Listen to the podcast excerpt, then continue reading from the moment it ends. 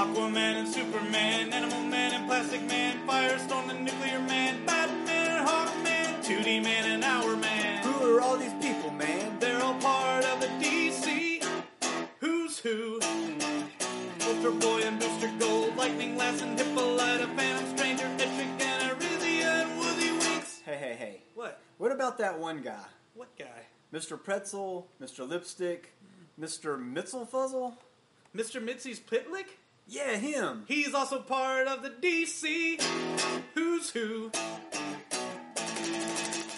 Hello, and welcome to the 12th episode of Who's Who in the DC Universe, a proud member of the Fire and Water Podcast Network. I'm one of your hosts, the Irredeemable Shag. Along with me, as always, is my co-host, the esteemed Rob Kelly. And in the most surprising and shocking move of 2020, we're back in like a month. Isn't that amazing? I thought it would be a good idea to start uh, 2020 off with a bang. Uh, who says this is not the Fire and Water Age of Wonders? I don't know what I, don't know where I, I didn't I didn't have any I didn't have any conclusion when I started that sentence. So I'm sorry, You- everybody. I totally saw that. well, in the interest of getting to this stuff, because this issue's got an important character for us, why don't we get rolling here? Let's jump right into our in stock trades. Folks, this episode the Fire and Water Podcast, Who's Who episode, uh, is sponsored in part by InStockTrades.com. InStock Trades is your best online source for trades, hardcovers, and other collected editions, all for up to 42% off with free shipping for orders of $50 or more. Now, Rob, I know who the featured character on this issue is. So I can't wait to hear your in stock trades pick. What do you got, buddy? Yeah, I have uh, Batman Tales of the Man Bat, a trade paperback. what? I like to keep this relationship fresh. Yeah, this is a collection of uh, Man Bat stories uh, based on a listing in this book. Uh, it's from Showcase 94, number 11, Man Bat numbers 1 through 3, and Man Bat numbers 1 through 5. Those were two different series. Uh, written by Chuck Dixon and Bruce Jones, art by Henry Flint. The cover uh, is by Michael Golden, and it is this Im- image from Who's Who. Uh, they No just repurposed way. it for the trade back trade paperback cover. Uh, it's two That says a lot about how good this image is, too. Absolutely, it's 216 pages. Normal price is 19.99. In stock trade price $11.59. That is 42 percent off. So if you love Man Bat like I do, and I know Chris Franklin does, you will want to pick up this collection of uh, Tales of Man Bat stories. Now, you said this from two different volumes. Is one of those like the 1970s era? No, there was a 90s, there was a 90s series and a 2000s series, and that's what this collects plus the showcase. So it's more recent Man Bat stories. Oh, so it's not even the original stuff. That's interesting. No, Okay. Hmm, okay. All right. Well, my pick is uh, a little more on point. Still not exactly. I picked Mera, Queen of Atlantis trade paperback. So this is a recent miniseries written by Dan Abnett, art by Lan Medina. We covered it actually on the Fire and Water podcast, That's uh, right. Aquaman and Firestorm show a while back. 144 pages. It collects the six issue miniseries in by that same title, and it's basically about uh, Mera going back to Xebel and dealing with a lot of the politics. And Orm is there as a prisoner, and it's really an interesting series that I enjoy the heck out of. It's Atlantean politics, so of course Rob only enjoyed it so much. Anyway, um, full color normally retails for sixteen ninety nine. You can save forty two percent uh, and get it for nine dollars and eighty five cents. And after you're done reading it, go listen to the uh, Aquaman and Firestorm episode where we talk about it because I think it was a pretty darn good miniseries and a great showcase for Mera. So. Absolutely. All right, folks, we are going to get into Who's Who in the DC Universe number 12. Now, just a little refresher course for those of you that are joining us for the first time. Rob always makes fun of me, but every month we get people who are just joining the show. So it is a 16 issue miniseries. Uh, now, this, of course, we had the previous incarnations of the run. This particular one is all loose leaf, so you actually get to rip the entries out of the book and sort them in any order you want. It's uh, therefore got a pretty hefty price tag of $4.95, which back then was a lot of money. You could buy like 97 comic, other regular comics with that. Each issue has 24 entries per issue. On the front side, you have a beautiful art piece. On the back side, you get all that personal data of height, weight, all that kind of stuff because Rob gets really hung up on height and weight. It's kind of weird. And at this point, the the Who's Who entries were focused on the DC universe at that time, rather than the entire history of the DC uh, sort of universe or multiverse, whatever.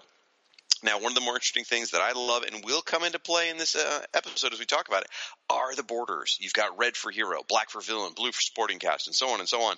And uh, we're going to see a couple different unusual ones this time. We're going to talk about one that's in the future, and uh, it's uh, I think they're fun. I love the borders. I love to hear how you guys index those. So we haven't got anyone to write in lately on how they index theirs. So I know there's some new listeners out there. So I want to hear how you index your Who's Who, and I want to go into an excruciating detail to drive Rob mad.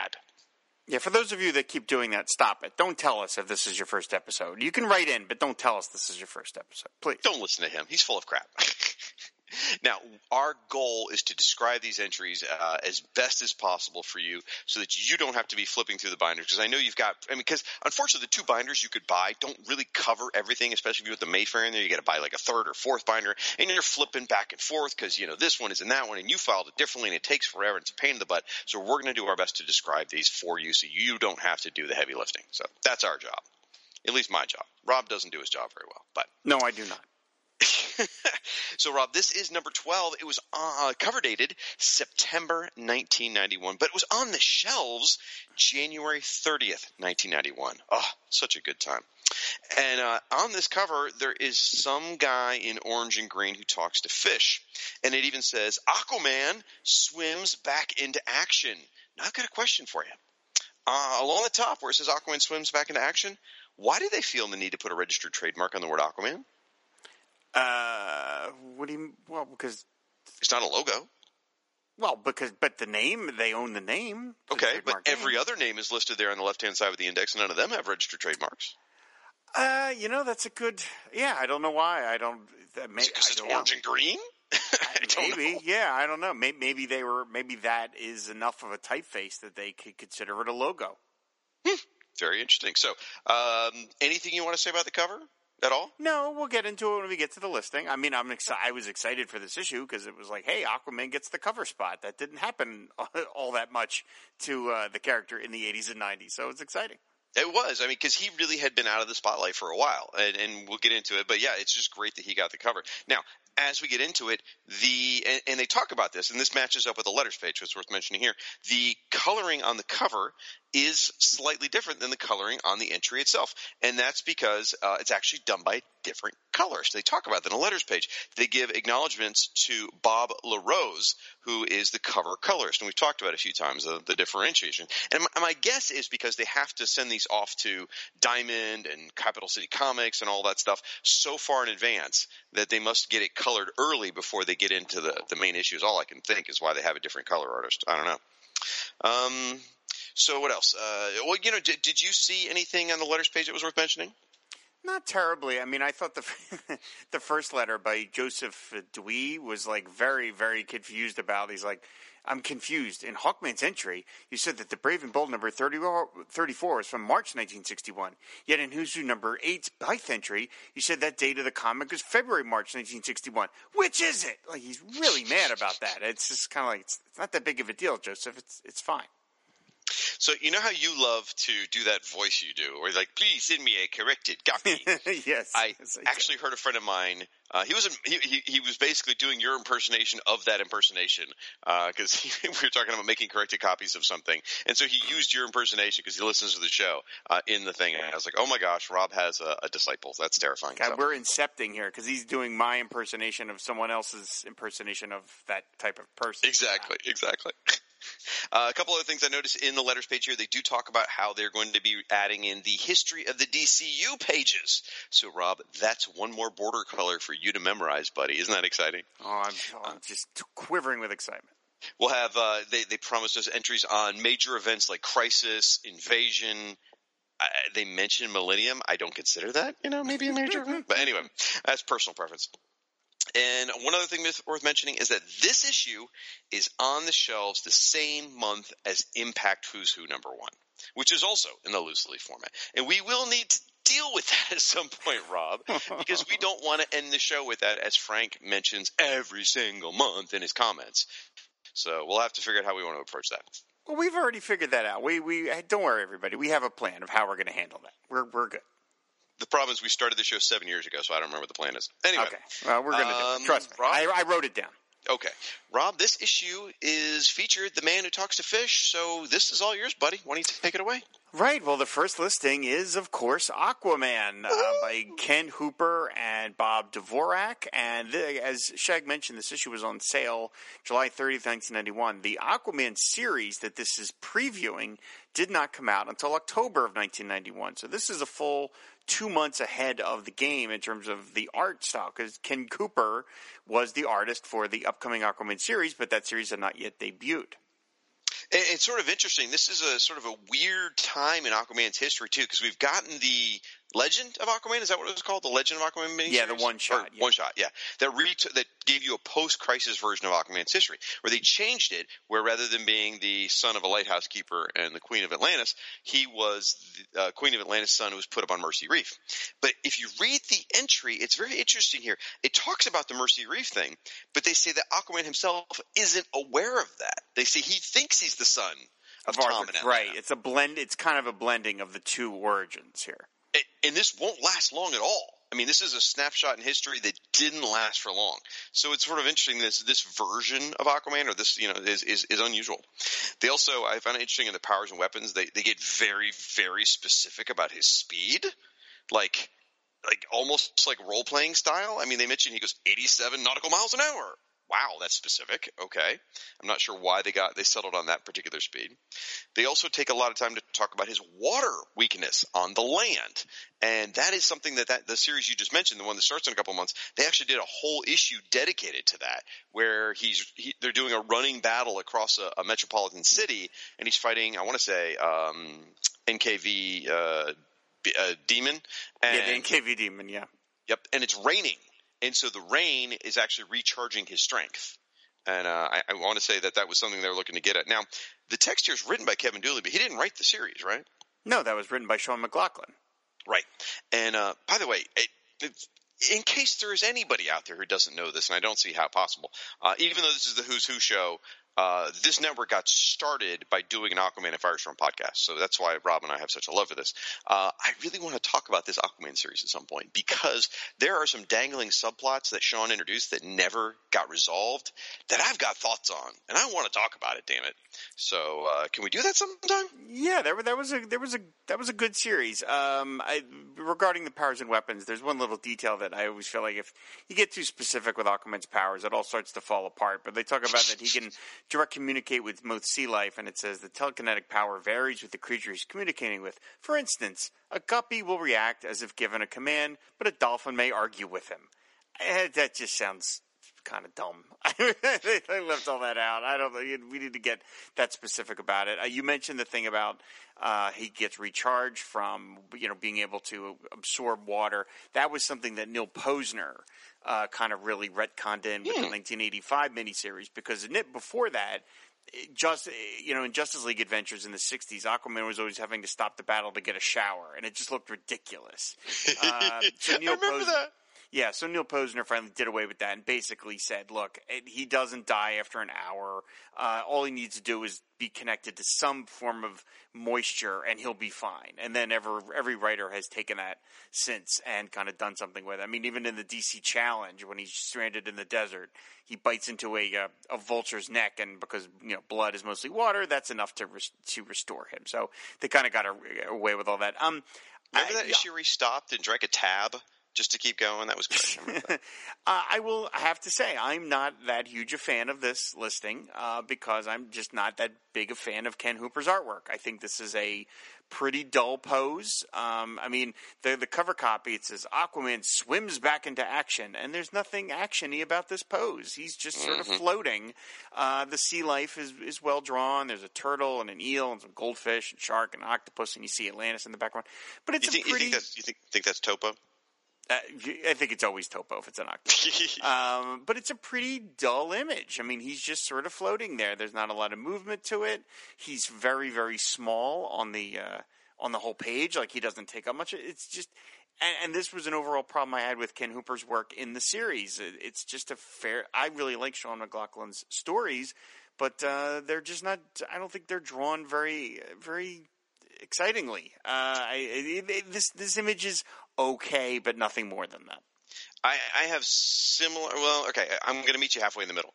Uh, I agree. Aquaman's pose is, just completely boring. It, it's not part of it's the angle. You're, you're looking almost straight on at him, like he's swimming towards you, so therefore you don't actually see much of his body. But but I do feel like there's movement. I feel like with the bubbles and the hair, I feel like there's movement, but it's just not very exciting because you don't see much of the body and the dynamism. Now the, the sea life isn't just drawn well; they're drawn exceptionally well. The sea life look gorgeous, man. I love the turtle and the fish and the octopus. I mean, they're just stunning. Like I could look at a whole book of just the fish. That would have been very pleasant to look at.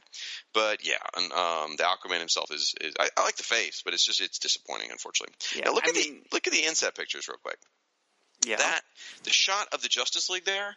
Now I realize it's a little, you know, because it's shrunk down. It's a little not undefined on some of the lines, but that looks a lot like like the Barry Kitson JLA Year One style to me. Like if, if someone to- showed me that image and told me it was from Year One, I'd probably believe them. Hmm, maybe so. I mean, uh, I think it seems I, I I feel like it's drawn specific for this because Aquaman's front Oh, and is. center, which he, he was not generally in that uh, series. And then the other instead is him and Manta uh, fighting each other with uh, Arthur Jr. in the little air bubble, and then we see Mera in the background. I mean, look, I know why Ken Hooper drew this is because they again they were previewing the new series. But as we learned last issue, Jim Aparo was available for zoo listings. And it's a darn shame that they didn't maybe grab Jim one last time to draw Aquaman because, uh, again, it, that wouldn't have served as a commercial for the new series. But it's it's a shame just because I think it's I think this is a missed opportunity. Now, luckily, uh, this is not the only Aquaman related uh, listing in the book, and there's another much better one coming down the pike. What they should have done because No they got what they oh god what they got was uh, they got Kevin Maguire to draw the first few covers of that series. Um, Mm, yes. if you recall. There's a which which also I had some issues with, like some anatomy issues, but there was a fantastic promo drawing that I don't think appeared anywhere except for a promo drawing. I was given the, at Dragon Con in Atlanta uh, by some of the DC editors in 1991. Uh, I guess in August or or whenever um, whenever, whenever Dragon Con was because they used to they changed dates a couple times. Anyway, they handed me a a Xerox copy and a sticker of Aquaman, and it said something like uh, it, it was an ecological focus. It was basically about yeah, save the earth. There's there's time, and it's Aquaman standing there holding a bird that's covered in oil because you know Exxon Valdez was yeah, on. I've seen that one. Yeah. Yeah, I like it. Okay, I hear you laughing, but it was a great little image. I can't remember if that was Ken Hooper or if that was Kevin Maguire. I, I It's Ken it. Hooper. It's Ken Okay. Hooper. I've seen that there. There was a couple of them, and they're all Ken Hooper. And that would have been more effective than this, um, I think, and it, that would have been drawn by this point, I think.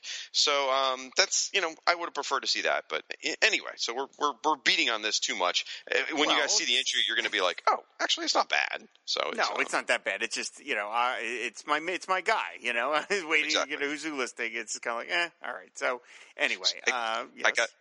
I got. Well, I mean, I'm spending more time in this one because of our, our network. Don't worry, but I got to point out something else. Um, first appearance, only one. No Mhm. current incarnation. No, uh, no, nothing else. Just the the 1940 was it 1941 Yep, appearance, yep. right? no modern. so- no, it's all just more fun comics number seventy three, November nineteen forty one. You know what that supports? That supports my feeling that there's never been a separation between an Earth One and Earth Two Aquaman. It's all been the Golden Age Aquaman just continued his ventures all the way to modern day. And whatever version of Aquaman you're talking about, it's all, all the same version. There wasn't two versions of Aquaman. So just Okay, point all that right. out. All right, fine. Hold on, let me go through my notes. I had something else here. Isn't this fun for you? Listen to me read my notes. Um, we should mention the border is red. Uh, we did mention Kevin Dooley did that. Um, and for more information on Aquaman, there's a couple of places. There's a website called Aquaman Shrine. There is a Twitter account called. Aquaman well, there used to be. There used to be a website. If you want to go look at a site without any images, that's a place to go. Um, there's also a podcast called Aquaman and Firestorm, the Fire and Water podcast. And there was a movie I heard, but I don't think it did very well. So um, that's yeah, that's about it. All right, have you extended this for far enough now, or do you want to just keep vamping? You know, I feel like it was necessary. Believe me, I don't have that much to say about Silver Banshee. Okay. All right. Well, next up we have Bibbo. Uh, Bibbo, everybody's fa- our favorite. It says it right there. There's a guy holding up a sign. It says Bibbo, our favorite. Drawn by uh, Jerry, the Extraordinary Ordway. Uh, first appearance from Adventure Comics. Uh, excuse me, Adventures of Superman number four twenty eight. I love this image. Now, I Bibbo Really? is not. Okay, yeah, good. Bib- Bib- Bibbo is not a character I'm terribly familiar with. I, I did read some of Superman comics from this time, but I don't remember uh, that much from him. I, I know kind of the whole gist of him. I love the drawing. It's by Jerry Ordway. I mean, of course I do. The- and I love the Ordster. The, the Ordster. The insets are great. The profile drawing, his little driver's license photo is fantastic. The only thing I don't like is the logo. I really wish they had come up with something a little more Hmm. uh, stylistic than just that boring Bibbo typeface. You know, I feel it does Okay. not fit with the drawing. But but otherwise, the the shot of him holding up the beer and he's got the shirt, shirt saying Superman's pal and his beer stained, and there's all these guys from the back. There's one guy passed out from drinking. It's just a real. It's a wonderfully fun drawing. So there's a couple of things you got to mention here. I love I love the the the stained shirt with his gut hanging out underneath it, like it's too uh, his gut's too big. And, and he did steal sort of the Superman's pal moniker from Jimmy Right. Olsen, which is fun. Uh, a couple things I, it took me a while to notice. On the far left, there's a guy in a yellow shirt. And at first I thought he's wearing a bow tie, but then I realized he's not. He's getting slapped on the back and his dentures are His falling dentures out. are flying out. Yeah, yeah. That is hilarious. And then look at the guy who's patting him on the back. You know who I think that is? I have no. Look idea. on the other side of Bibbo. Yeah, I, I, I think it's Andy. Capp. I think it's supposed to be a tribute to Andy Capp. Oh, Andy Capp and Flo. Oh, because there's a woman that looks like Flo. Oh, jeez. Oh, Yeah. boy. Isn't that great? That's that seems a that seems far fetched, but when you look at it, I go maybe not because yeah, it maybe could really be Andy Capp. He needs to have a bag of hot fries or something with him, or I don't know. But yeah, But it's in a bar. I mean, come on, perfect place. That's true. It could be. Yeah. So I, I love the image. Uh, the inset. That, now, for those of you who are watching the Titans TV show on um, the DC Universe app, because because we don't tend to put the backside on these things. I don't know if I'm going to put the backside up, but Google the Bibbo Who's Who entry and look at his inset picture where he's he's smiling and he's got his teeth knocked out. That looks like the dude who's playing Hawk on uh, the DC Universe app, which is also the same actor who played Aquaman, by the way, in Smallville.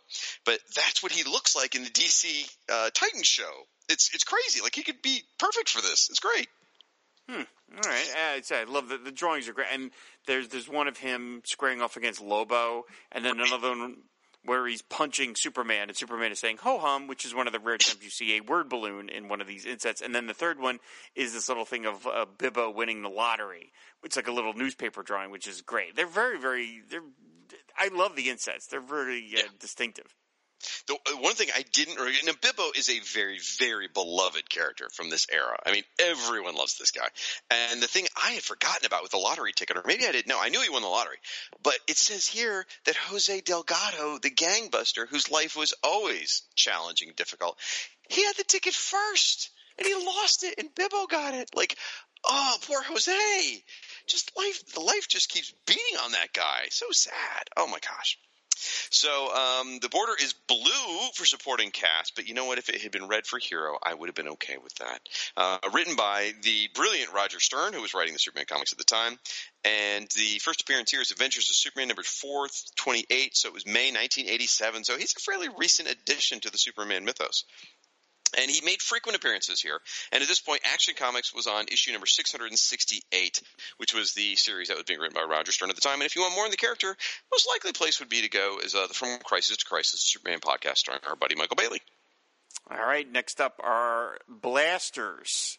Uh, next is Blue Jay and Silver Sorceress. We got to say a few things about Blasters. Right, uh, do we? Do we really? I mean, Snapper Carr's on the team. Do we really need to get into it? I mean, I, we know Siskoid that will be mad we don't. Siskoid devoted a whole devoted a whole episode to this to this book. I, I other than this Who's Who listing and that episode that Siskoid did, I know zip about the blaster. I I, I hate that they're just blasters. They, the blaster. It's, that's annoying to me as well.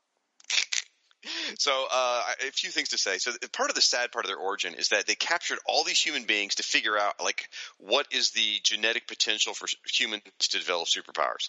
They they tried to kill 50 people, and six of them survived. And so the Alien Alliance went, "Oh my gosh, there's the, the potential for humans to gain powers is really really high." So therefore, the invasion occurred. So they sort they were sort of the catalyst for the invasion happening, which is sort of depressing. And when Siskoid, our buddy Siskoid, who does the First Strike Invasion podcast, as Rob mentioned, did a whole episode, and basically he read the Blaster special and said, you know what, it's actually really, really fun. Even though people make fun of the Blasters, he says it's sort of got a Guardians of the Galaxy vibe to it, and uh, written by Peter David. And he said it's a it's a hoot. So um, Uh, it turns out the Blaster Special was a very elusive comic for me. I searched for it for years because I had these lists on the uh, of every superhero's appearance that I was searching for. I was searching for every Firestorm appearance, every Aquaman appearance, and Blasters was on both of them. So I'm like, oh well, okay, both Firestorm and Aquaman. I, I got to search for this. I searched for years. Finally found the damn thing. It is one panel, and I'm not even sure they were colored. I, I was so pissed when I got to that. That's, that's what I call the uh, the collector's burden. When you have to find every single appearance, and then you get there and you're like, that wasn't worth all that effort.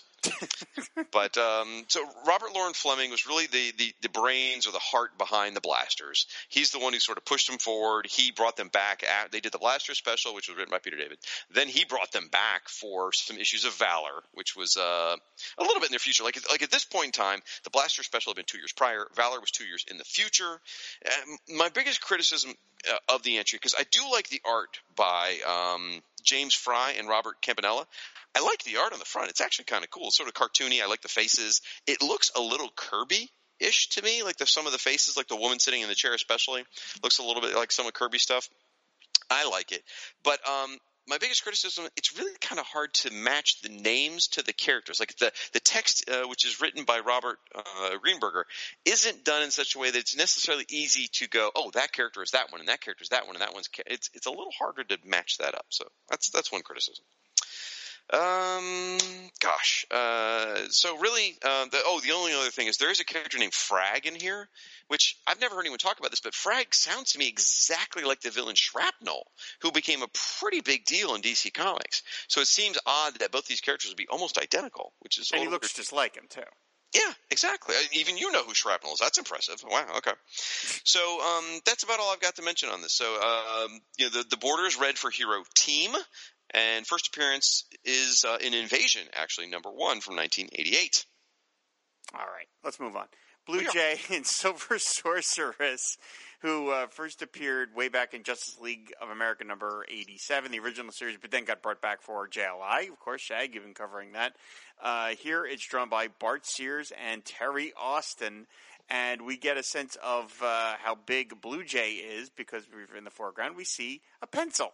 Uh, so, uh, so there, and I said these are the two. They're the sort of the alternate uh, Avengers characters that were sort of the, the, you know that appeared in in JLA as a sort of parody, and then they sort of really became their own sorts of things uh, at this point. They were they were there was a third one. There was what Wandjina was the yeah. name is the third guy, and he died in Justice League of America. I mean, Justice League International. What number three? I believe. Doesn't he? Uh, well, he he gave. We thought he gave his life, but it turns out he lived for a little bit longer, uh, and then was corrupted by the Queen Bee, and I think he died around issue sixteen or seventeen. Actually. Okay, all right, but but I mean, so the Blue Jay and Silver Sorceress are the ones that survived, and uh, they get the and Blue Jay, as we see, is in the foreground, and he is as drawn by Bart Sears as usual. These people are muscled within an inch of their lives. he was like muscles on top of muscles.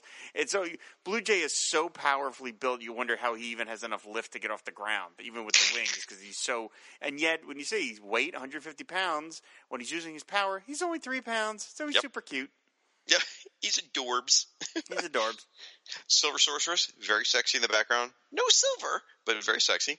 Um, so it, to be specific, they are uh, analogs for uh, Scarlet Witch, and he's an analog for. Well, you can take your pick, whether you want to be Yellow Jacket or Ant Man. Either way. Um, so that that's their. Or it might even be a Scott Lang uh, Ant Man. I'm not sure. Either way, uh, to to be specific about what you're saying about them appearing in JLA, it was that same month where Avengers had the Squadron Sinister, right. and the JLA writers agreed to have some Avengers analogs, and really Squadron Sinister was the much better of that deal because there were a bunch more heroes of Angor. Uh, there was a, there was a there was a Speedster, there was a Captain American, there was a bunch of different versions of them. Either way, these are the two that lasted.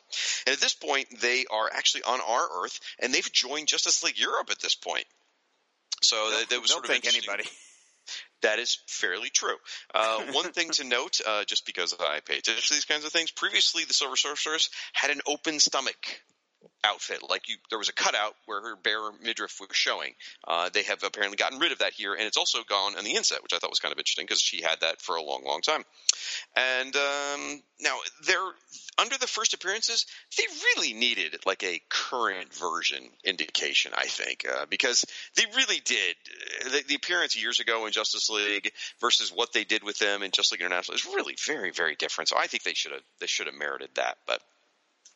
I like the Bart Sears drawing. I think it looks great. I, I love the, the again the pencil for the reference. I think she's gorgeous and sexy in the background. I like sort of the the effects going on. I dig it. And I think Blue Jay's costume looks pretty cool for a bird dude. You know.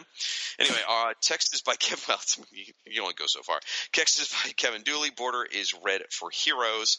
And uh, at this point, uh, they would have been appearing in Justice League Europe number twenty nine, which is uh, the breakdowns period of Justice League has started. Love it or hate it, it was pretty important in the Justice League International era. And for more on them, you could listen to, oh, I don't know, Justice League International Blah podcast. Every month of Who's Who is just a big plug for JLA podcast, for Pete's sakes. Well, I'm just saying we are in that era where. Yeah, well, that's right. We can't help it. Yeah, yeah, yeah. So just wait for all those Aquaman villains to start rolling in when the Aquaman series rolls. We'll be talking right. about, you know, that guy. Yeah, right, oh, exactly. Yeah, there really there weren't any. Okay, yep, you're up. All right, let's move on. Uh, Cheshire or Cheshire, however you want to say it. Uh, of course, the character created from the New Teen Titans first appeared in New Teen Titans Annual Number Two by Marv Wolfman and George Perez. Here, it's drawn by Colleen Doran and once again Terry Austin. Uh, I really like this listing. I think it's very dynamic. She's jumping in the air, and there's all these ray beams being shot at her, and there's this sort of kaleidoscope effect of colors behind her. She's in mostly green, and then you've got a lot of magenta and purples. And for once, the logo is actually a logo. It's a nice. Uh, it's mm. not just sort of a typeface. It's actually drawn out. It's got a slight arc to it. And then in the back, we see her with uh, Speedy, of which whom she sired a child. We see her uh, taking on Wonder Girl, and then we see her kind of doing a sexy siren spy pose. And then the inset again is really beautiful. I love this combination of Colleen Doran and Terry Austin. I think it's really slick. I'm glad somebody does because uh, I do not. I am not a fan of this piece by any means. I, I do like the fact she's moving. I like the motion. I like the way her hair is splayed out. I do like the explosion sort of stuff in the background. But the figure work and the costume, part of the problem is it, it, Cheshire's costume is another one of these George Perez costumes that look great when he does it. And when other people do it, it's really, really difficult to do. Uh, so I think this this piece really does almost nothing for me visually. Oh my so. god! What? Yeah, yeah, seriously. I'm sorry. I, I, mean, she's hot, she's sexy, but it's as far as just the look of it, it's I got nothing. So, um, it, it, might be part now. The inset picture, she's beautiful in the little like class, you know, senior class photo thing, but uh, otherwise, eh. Now, now I, I, part of me is I've always had a problem with this character because to me, it's like. Oh, look, it's Cheshire, the martial arts awesome character. And then next month they're fighting Lady Shiva, the awesome martial arts character they're they seem completely interchangeable to me. Uh, the only difference there is, is, Cheshire is into poisons, and then once you roll in the the daughter Lian, who was the greatest addition, by the way, for this character, and Speedy Lian was wonderful. Uh, that character. Otherwise, not so interesting. Did you read who uh, in the entry who raised her? Uh, well, I did, but now I don't remember. oh, Weng Chan from the Blackhawks. From the Blackhawks, yes. Yeah, yeah, yeah. That's crazy. That's cool. So. I dig that. I like that a lot. I mean, yeah, I generally, cool. I, am generally not a big fan of tying everything in together, uh, but I kind of like that. Anytime you're going to work the Blackhawks into it, I'm I'm sort of happy with it. So that's I knew, cool. I yeah. knew you'd be happy about that. Yes. Yeah. Yeah. no, I like it. I like it a lot. I think it's I think it's sharp. I I think it's uh, by getting Colleen Doran to do it, it's sexy without being kind of like overly cheesecake. Like it's you know she's a beautiful that, woman, yeah. but it's not you know her proportions are yeah they're still you know super hot female superhero proportions, but they're not crazy or stuff like that. So I don't know. I really like. It's not. List. It's I, not exploitive. Certainly. No, right. I'm not. I said I'm not a particularly huge fan of this character, but I really. Like I think it's a great bunch of. I think it's a great. Uh, uh, the images on the back are, are, great, and the images on the front, I think, is really sharp. I like the hair. I like everything about it. I think it's really good. So you know, she got a created by credit, uh, Marv Wolfman and George Perez, and I just realized in hindsight, Aquaman didn't. Oh, just not fair. It'll no, take years before still, that finally yeah, happens. They, yeah, they were still working that out back then. They were still like, Mort Weisinger, we can't give him credit or whatever. So, uh, so next, um, nope, nope. Just got to finish up. Text is written by Mark Waid. Color yes. is black for villain. Uh, and uh, first appearance you already mentioned. So uh, at this point, if uh, you were following the Adventures of New Teen Titans, you could go to New, Teen, uh, New Titans number 79, which was the middle of the Titans hunt, uh, which is where they introduced the Teen Titans into the 20th century. And uh, if you wanted more on her, you could go to Pop Culture Affidavit, which they talk a lot about uh, Titan stuff and the, and the blog version, or the Titan of Defense podcast. I do want to mention something at this point. Normally, in this podcast, I'm able to tell you like exactly how many appearances the characters had and how many months it's been since they appeared. Folks, uh, and, and Derek Crabb will back me up on this. We have a problem.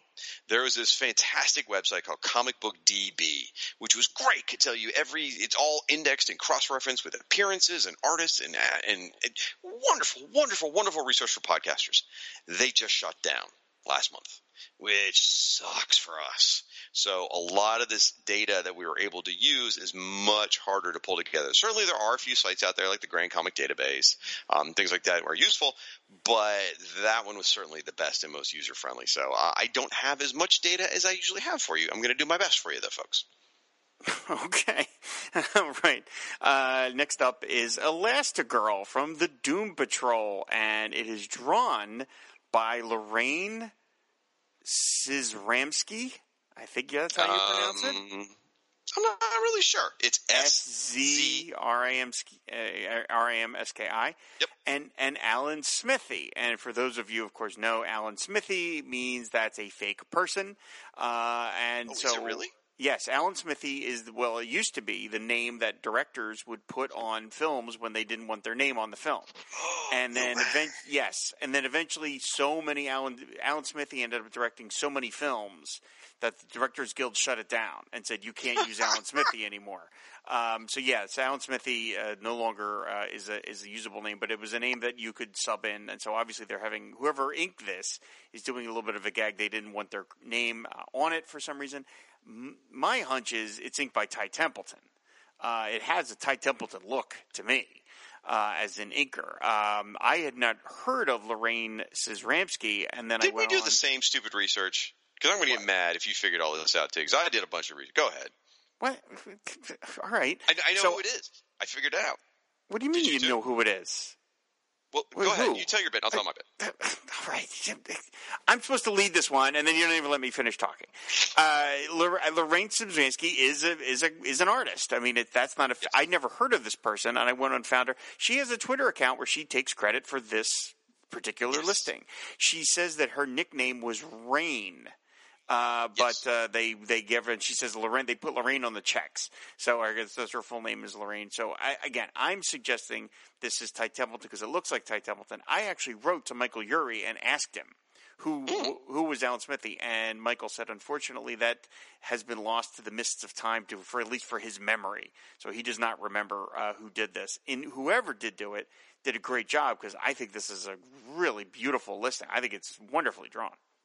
This piece knocks everything out of the park. This is gorgeous. First of all, it's part of the Doom Patrol collection, so you get the vertical uh, bar of white uh, that matches the cover trope, right? But it's so blended in, you almost don't even notice. Right, They it's put the vaguely logo reminiscent of the of the Richard Case design of all the other Doom Patrol listings. Exactly, which I think actually goes back to Dave McKean's cover treatments, if I remember right. But either way, uh, this thing could have been like a movie poster. It looks that good. It's, it's the it's the fifty foot woman as she's catching the airplane kind of thing. She's glamorous. She's sexy. She's not too uh, too. Um, uh, we- we just used the term a minute ago. It, it's not.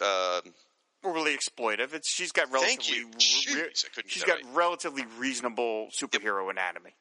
But she looks beautiful. She's like, glamorous is the word that comes to mind when I see this. And I did the exact same research you did. I found Rain's Twitter account, and dude, I, I'm not sure who inked it, and I don't know that the the beauty of it's coming from the inking because I I spent a lot of time last night looking at her artwork online on Redbubble, on her Ko-fi page, on her um, uh, Patreon page. She does some stunning, stunning work, and all of it looks very much like this. So I don't know that the inker really is the one who who brought this beauty forward. I think a lot of it's her.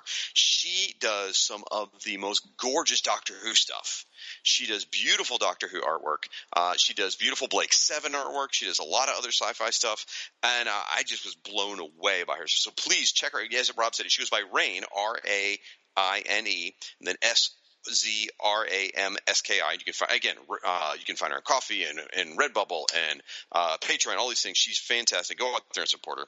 And I, I also noticed uh, our buddy Doug Zawisza who used to uh, who runs a, a Doom Patrol blog. He featured this many years ago, this entry, and he pointed out how you know all the people on the bottom are so like so freaked out and excited. One guy's so excited his arms fell off, and you look in the bottom right hand corner. There's a guy who's on his knees, and he has no arms after his elbows. Um, so, just sort of funny. Uh, it, it, maybe his arms are bent the other way, but it's kind of cute. No, it's good that Doug noticed that. Um, so as far as the character goes, you know, they, she has the deceased, you know, a rubber stamp there showing, pointing out the character's dead at this point. Because really, out of all the original Doom Patrol who gave their lives, she's the only one who stayed dead. You know, she never came back until John Byrne rebooted the entire Doom Patrol. Everyone else found some way to crawl back from the wreckage, pun intended. And um, they talk about how she was so embarrassed by her uh, lack of control with growing large or shrinking that she she felt like a freak, which never really tracked with me because she was no matter how tall she was, she was still a glamorously gorgeous movie star. So that never really tracked with me. However, I think the DC Universe series has really done it right by having her turn into this like gelatinous blob. Like she can't control, she holds her features together as much as she can, but when she loses control, she turns into like an ooze. And so that made a lot more sense for me uh, to sort of talk about why she was in a freakish condition. They also talk about in the entry. I like how uh, she was a master seamstress because that was sort of to explain why they had the sexist comment of her sewing all the Doom Patrol costumes back, back in the day. So this one's written by Mark Waid, um, and I, I border for Red, obviously. First appearance, My Greatest Adventure 80 in June 1963, along with all the other Doom Patrol members. And the inset pictures are great. He's got her breathing the, the volcanic fumes, uh, a lot like Jay Garrick in some ways. They've got her tiny with the Chief and Robot Man, and they've got her tied up in this net. Well, Negative Man and Robot Man appear to be, I guess, fighting each other, probably, which they did a lot back in the day. And uh, at this point, Doom Patrol was on issue 46, so there was only 15 issues left with Grant Morrison. And uh, if you want more on Doom Patrol, you can check out Waiting for Doom podcast, of course, or the Doom Patrol TV show. And again, check out Rain's work because I am telling you, I'm in love with this Doctor Who stuff. And all right. It's a, it's a great listing. It's, it's superb. Uh, and like I said, I will if we ever see Ty Templeton at another Comic Con, we have to ask him if he inked this because it just to me it just reads like Templeton did the inking. But anyway, great listing. We should ask her on Twitter. I, I guess we could. Uh, I, I wrote a message about her last night. Okay. Uh, next up is Nort. Uh, uh, the text is by Evan Dooley, uh, in the same style as Nort. Uh, he is he's given a hero sort of classification. Just hilarious. Uh, yeah, this is just one giant joke. Um, it's a conversation. Uh, the whole listing is between Who's Who and Nort. So, well, on the one hand, I give them credit for stretching the format, which I like. Uh, at the same time, I've already said this. I felt like Nort was a one joke concept that just got played over and over and over and over, and it really was one of the things that led me to kind of eventually bail on the Justice League book. I just was like, I, this just okay, enough. Uh, so I just don't find any of this very funny. I um, felt like you in a lot of ways in the old days that Nort didn't do a lot for me and that it went on too long. Uh, in my reread of the Justice League so far, now bear in mind we're only up to like issue 30 at this point, the Nort stuff's been hilarious, actually. It's been really, really well executed. So I'm wondering if it just gets a little too much later or whether back then I just was too much of a jaded teenager. I don't know. But uh, I will agree with you that this entry, though, is a little too much. Um, yeah, it's cute at first. There are a couple funny bits. Like there's actually a joke in here about the apostrophe because Nort sometimes is spelled with an apostrophe, sometimes it's not. It's absolutely inconsistent. It's not like there's a point in history where it changed. It just goes back and forth all the time. So they actually make a joke about whether his name is spelled with an apostrophe, which is kind of clever. They do talk about him smoking, which is a bit of a nod because the character did used to smoke. In fact, the the, the original Who's Who entry was written, uh, drawn by Stefan. Um, uh, Steph- Stephen DeStefano. Thank you. And he's smoking in that one, you know? And so they're sort of commenting on how he doesn't do that anymore. Um, and this is not my favorite interpretation of Nort as far as visually. Here, he basically just looks like a dog with a big bushy mustache. My version of Nort is is, is different than this. I can't tell you which one because I haven't. I, I can't put my finger on it right, now. But this is this is not it. And um, there is something important though. Oh, well, by the way, affiliation is pretty funny. Group affiliation: Green Lantern Corps and Just League International. Parentheses, though both deny it. So I do think it's interesting that they openly acknowledge him as part of Just League International, but Big Barda didn't get didn't get uh, noted as that, which still gets on my crop. Anyway, the, the one thing about this that I sort of love is that here is Nort and he is part of the DC universe proper. And this, what I'm about to say, goes to why I love this time period in DC Comics because it was so diverse and so different. Because in the same universe, you had Nort, which is bonkers ludicrous. You had Lobo, who was ultra violent and, you know, Simon Bisley ripping out guts. And you had Sandman. All of these in the same universe. It just demonstrated that DC was willing to be completely diverse and they didn't care. They're like, you know what? All these things exist. And you know what? If you have a hard time putting that together in your head, who cares? They're comics. Have fun with them. And I love that about DC Comics at this point because nowadays it, it's very homogenized. You know, uh, any different sort of corners of the DC universe have to be a different dimension or a different universe or something. So I liked that you could have all these different things. Yeah, absolutely. I appreciate that. And like I said, I like that they the, this listing is different than all the other ones. But it just, you know, like I said, I just read, I go, yeah, it's just not that funny. But I mean, yeah. you know, okay, hey, points for trying, no, no, no doubt. Yep. Now, did you mention drama Joe Staton and Mark Nelson? I'm not sure. I did not. I did not. Okay. Uh, First, so, yeah. First appearance, Justice League International number 10, February 1988. The border is red, and yes, you said hero, sort of, which is adorable. And uh, at this point, Justice League America was on issue number 54 in the beginning of the breakdown storyline, and Green Lantern was on number 16, and they had just recently finished a story with Guy Gardner and Nort. So, and if you want more on Nort, probably check out the, sorry, JLI podcast oh, uh, or Lanterncast. All right. Yeah, go to Lanterncast. Uh, next up is Hawk Woman, uh, and this is the Hawk World version of Hawk uh, Woman. Uh, the historical first appearances, of course, Flash Comics number 24, but then the modern one is Hawk, Hawk World Book 1, number 1, uh, written by Mark Waid, drawn by Graham Nolan. Uh, like I said, I'm not a fan of this era of Hawkman. This, this drawing, nevertheless, is great. It's her soaring into the mm-hmm. sky. She's got the gun, she's got those big pie pleat wings flying, flying in front of a moon, and there's a cityscape. It's a it's a really nice drawing. I, I again, I, I'm not a fan of this era of these characters, but this listing is terrific. It reminds me almost of like a 1940s pinup. I mean, the pose. Look at that smile. Yeah. Yep, yep. You know, it it's got a very pinup style. I, I love the she's flying in front of the big moon. Um, yeah, I and I've said it before. This is my absolute favorite version of Hawkwoman. This is the version of Hawkwoman uh, that most subsequent Hawkwoman owe credit to this version because prior to this, while Shayera uh, was a great hero, she wasn't the aggressive, hostile version of Hawkwoman we've all come to know and love.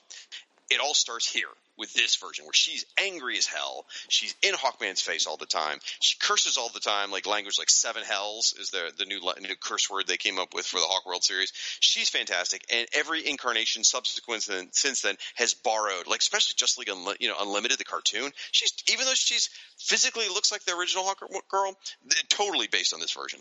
Um, uh, and, and she actually sort of reappeared in Hawkman apparently this month, where uh, Hawkman, a version of Shiera shows up, and she's sort of an amalgam of the original Hawkwoman and this version, so because she's saying things like seven hells and stuff like that. Now, as you read the entry, oh, really disturbing horrible, horrible past. Her mother was a 13 year old girl who was seduced by an old man. Then she's orphaned, and then she's raised by someone else and tied into all this. Ugh, really, really disturbing. I just like to think of her as a badass cop who hangs out with, with Carter, um, or Katar at that point. And, and there, at this point, also, the eventual romance between Katar and Shara was not a guaranteed thing. I mean, it, you even see in the inset, she's got a different boyfriend at this right, point. There's a guy, there's a guy uh, running his hand under, under her chin. I'm like, wait a minute, what? Yeah, well, she wasn't with Car- Katar at first. Right. It took a right. long time for them to get together, which is, you know, you kind of like watching them fall in love. So, uh, really love it. And and the writing here is by Mark Waid. They could have got John Ostrander, which would have made more sense, but Mark wrote it. And the border is red. And you mentioned the first appearances already. Now, if you wanted to follow the character, you could. She would have been appearing in Hawk World number 15 at this point, the ongoing series, uh, which, interestingly enough, I didn't know this, but it's credited as being the longest running Hawkman series because Hawk World led directly into Hawkman. So they, I guess they kind of view that as one series, which would have gone 60 plus issues. And all the other series didn't make it that long. So hmm, Yeah, that's about right. Oh, okay. even though well. even though people bash on the Hawkworld era of Hawkman, it lasted longer than anything else. So uh, if you want more on Hawkman, you can check out the Being Carter Hall blog by our buddy Luke Jaconetti. There's also another blog called the Hawkworld blog, which is uh, very good and uh, very interesting and, and current. And or again, check out the Hawkman Companion, written by our buddy Doug Zawisza. Right. Uh, next up is High Father from the New Gods, created by Jack Kirby, of course. Uh, it kind of shows you like that, you know, the times they they change. Of course, course, the High Father was always a big guy, as drawn by Jack Kirby, but here he is like super ripped, as drawn by Paris Cullins and Will Blyberg. He is like Arnold Schwarzenegger, just kind of an old dude, and we see him standing there leading some of the uh, the children of a new Genesis there, and he's got his got his sort of staff, and I think there's a there's this beam. I guess that's supposed to be is that light ray, perhaps? Yeah, I maybe would, I would assume it's? Light Ray flying by. Yeah, uh, and he's just standing there looking very promising. It's almost like a like a like a political poster kind of. He's just the, the running of the of New Vote for Genesis. Highfather. Vote for Highfather. And then on the inside, we see with the boom tube, and they see him on the other side there. The, the two sides of uh, Apokolips, where we've got Highfather on the left, the Darkseid on the right, and uh, like I said, this is uh, you know, he's one of these characters that he just yeah, all right. I mean, New Gods was was running at this point. I think there was the new series. Actually, uh, the was final issue is on the shelf this month. oh, all right. Well, there New we go. New Gods number 28, final issue. Okay. Uh, he first appeared in New Gods number one, of course, the original series from Jack Kirby. And I know I get obsessed with the height and weight. He's height six four, weight two twenty seven. No, this guy this guy is six four and a mountain of muscle. He's not two hundred and twenty seven pounds. I'm sorry. So you think that's sort of like a Charlton Heston Moses thing going on on the front? Maybe? Yes, absolutely. I think Okay, that is that's exactly kinda what, what I'm feeling. Yeah. yeah, yeah, yeah. yeah. I, I do like that he's surrounded by children. I think that's kind of appropriate. You know, as sort of the shepherd of the of the new, new Genesis. I, I think that was well executed. Um, you, you did mention Paris Cullins. Yeah, you did. And Will Weiberg. That's Yeah, right. yep. Uh, I do like the inset pictures, though. You you mentioned it, but just to get deeper, um, the, the the the two right pictures, it's you they're, they're conjoined even with the blue bar in the middle. But on the left hand is is Highfather, but he's there with Orion, who's got like a sword. He's an aggressive kid, and on the right you've got uh, Darkseid with Granny Goodness and Mister Miracle as, as Scott Free as an infant. So I just really like that. It's the child swapping. It's uh, it's really really cleverly done. Um, and then It, uh, it does mention that he is a pacifist who no longer engages in direct combat, but he is nevertheless prudent enough to realize that sometimes force is the only effective weapon against Darkseid. which is why he's hitting the gym for six hours a day. That's right. written by Mark Waid. Um, and there's not a ton of text here, and that that came up in um, Frank's comments about how Mark Waid didn't always write a lot of text about the new gods. So we'll talk about that a little bit later. So it's sort of a reoccurring theme there. And Border for Red, obviously as hero, and um, see. I mentioned New Gods on issue number 28. And for more, you can check out the Kirby cast. And yes, he does get a created by credit. There we go. Uh, more Kirby characters are next. Uh, Intergang, which first appeared in everyone's favorite series, The Forever People, number one from March of 1971. Here it is written by uh, Roger Stern, again drawn by Paris Cullins and inked by Terry Austin. We've got a lot to do. Uh, this uh, this issue. This was one of these things that was brought in. You know, you in the Forever People, but then quickly drafted into the Superman universe, and they basically have just sort of stayed Superman villains in sort of one context or the next. And they even talk about that here, where they interact with Toyman and Lex Lu- Lu- Luthor Core and something. So they're basically Superman villains at this point. So it's interesting. I, I was looking them up today, and I came across an alternative first appearance. Um, they actually say he first they, they first appeared in Jimmy Olsen number one thirty three, which would have been a, a Kirby issue. Um, so I don't I don't know which is accurate, um, but either way, yeah, very much a, the Superman mob bad guys. And this entry is the the art is bonkers. You've got Mannheim. It's almost like a little JLI pose from you know looking from up above. But you got Mannheim who's standing there with his his gun and he looks angry and he's got a cigar. And then next to him is I guess his girlfriend who's all sexed up in like a super tight skirt and leggings and everything. It's pretty hot. But and then there's a guy on the ground. I don't know what that. Some guy groveling, I guess. But the, then the three eight like one agent is gassing some female scientist who's also scantily clad in the face. It looks like. And there's so it took me a while to figure out what is going on in this image. And it turns out there are they talk about there are three different type of troopers in Intergang. There's gassers, which is the guy gassing the girl. There's shock troopers, which is the guy climbing the rope, and then there's wall crawlers, the guy in the wall. Okay, so that at least explained that part of it. But the, it's just sort of bizarre. And I was shocked to look at how far Intergang is spread. Like you said, it's a Spider, um, a Superman thing. But dude, they have appeared on the Lois and Clark show. They've appeared on the Justice League cartoons, the Superman animated series, the Young Justice cartoons. They've been in the Arrowverse. They're in video games. I mean, they're and there's there's more. I'm not even mentioning. They've appeared in a ton of places. So they've actually been a really spread wide and far kind of thing. It's interesting. Yeah, they got for for kind of weird, you know, Z level villains. Uh, DC's got a lot of use out of them. I hope Jack's Estate's getting a lot of money for it. So I um, hope so. The Border's Black for villains. Uh, you, you mentioned the first appearance already. Now, Adventures of Superman. I just picked one of the other Superman books that was on the shelves at this point. Was on issue 482 at this point to give you some perspective there. And Intergang had been seen fairly recently. And for more on them, you should check out the From Crisis to Crisis podcast. All right, next up is uh, Klarion the Witch Boy, uh, character from The Demon. Yet another Jack Kirby list. I think these are what three Jack Kirby creations all in a row. Uh, Possibly. Pretty, pretty, yeah, it is pretty, pretty amazing. Um, he's there with his little cat uh, Teekl, who actually gets a credit. It says uh, Klarion does. the Witch Boy and Teekl, and it's Klarion uh, at, at some sort of uh, carnival, and we see that he has strung up the guy with the uh, the milk running the milk jug, uh, you know, uh, uh, what's the uh, the stand or whatever? We throw the balls at them. Yeah, whatever. And he's holding the guy up, and we see he's trussed up, and uh, Teekl is tearing off uh, yet another head from one of the uh, the, the stuffed uh, prizes. And so He they was they torn off the head of every stuffed of every right, right, yeah. And the whole gist of Klarion the Witch Boy is that he's an evil little demon boy, and he looks like Damien from the Omen films. And he's appeared. You mentioned Intergang. He's appeared in some of the cartoons as well. I think he's in uh, JLU, I believe. I know. I, He's, I think just about all of them, pretty Yeah. much. I mean, he's he's also appeared wide and far. Right, and on the inside on the back, uh, we see him attacking a demon, uh, and then there's there's this giant eye there, and it's drawn by uh, Val uh, Semeiks, who of course is doing all the demon related listings for Who's Who. Okay, I, I got to talk about this in two different ways. First, we'll talk strictly art. The front image is absolutely adorable. It is beautifully executed. It's funny. It, the art looks great. The cat looks like oh, cute kitty being incredibly violent, you know, and he's got the whole uh, you know Victorian schoolboy look, and yet you know he's beating the crap out of this guy. So it's very funny. It's very cute. You know, the R is backwards on Klarion. It looks like it's handwritten with, you know, paint or something. It's adorable. I freaking hate this character so much.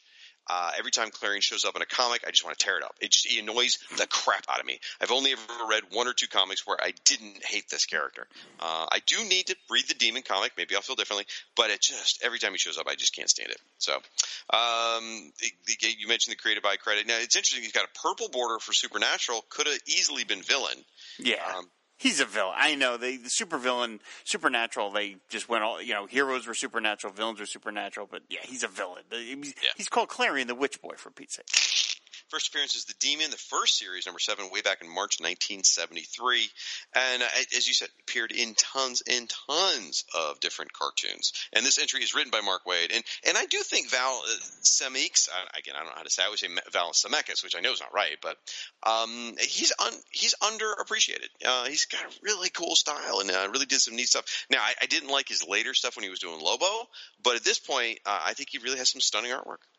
I like the way he draws in the inset the little driver's license photo Klarion's teeth, and it's just this perfect triangle. Yeah, There's no yeah. separation of a line. There's no. It's just very, uh, you know, very abstract. So I like that a lot. Yeah, it's Well, cute. and it works perfectly because the, the boy is supposed to look sweet and innocent, and yet Right. he's you know ugh. Right.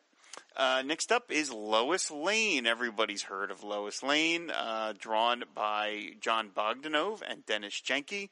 And we see her in her sort of spy uh, pose, uh, her spy role. We see her with a well camera. investigative reporter. investigative reporter. I mean, she looks a little more spyish, because she's kind of got like an adventure boots.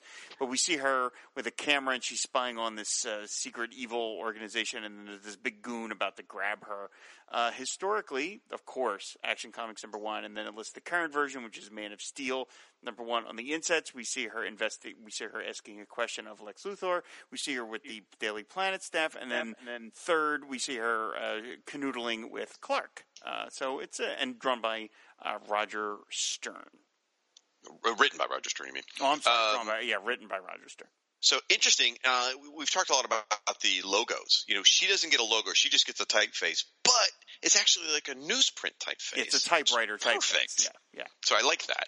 Um, the the image itself. So I, you didn't talk about your feelings. I'll talk about mine. Then you can go from there. I love the setting. I love the idea as her as the investigator, is investigative journalist out on this balcony filming this scorpion society or whatever. Right. It tells a whole story. The image tells the story really effectively. And I've said a lot of different things over the years about uh, Bogdanove. I didn't have an appreciation for him in the old days. I've gained a much greater appreciation for him in more recent years. This image is like I'm totally of two minds. Like I love the setup, I love it tells a story, I love the layout, but there's just something about Lois herself that doesn't work for me. I think it's the legs. Um, they, like maybe they're astronomically too long. I don't I don't know. You you might be able to help me on that. But some some reason it just doesn't work for me. I do think she's got a little bit too much plunging cleavage going on too for Lois Lane, but um, yeah, I think the anatomy's a little wonky, and I, I, to be honest, I wish that the main image had been her at the Daily Planet. I, I Oh, understand really? this is, yeah, I understand this is her as the investigative reporter, but to me, this image looks more like Lois Lane's spy. Uh, again, I know she's got a camera, but it just, to me, it's it- it- when I think of Lois Lane, I think of her at the Daily Planet, and we see that on the inset. But I, I wish that had been the main image, not this, not not the one that we get. I don't, feel as strongly as you on that one, but I get what you're saying. Yeah. Um, couple other things, um, like known relatives. Perhaps, maybe, fiance could have been listed there. Just saying. Her and Clark are engaged at this point, Hmm. so could have could have been there. Now, um, a couple of things about Lois. You know, one of the things I love about this character is I, I love her as the hard hitting journalist. You know, she's never dissuaded from a story. I love that aspect of her. I much prefer that to the, you know, ooh, trying to figure out Superman's identity kind of stuff. So that that's the version of Lois I like, which is for the most part the post crisis version.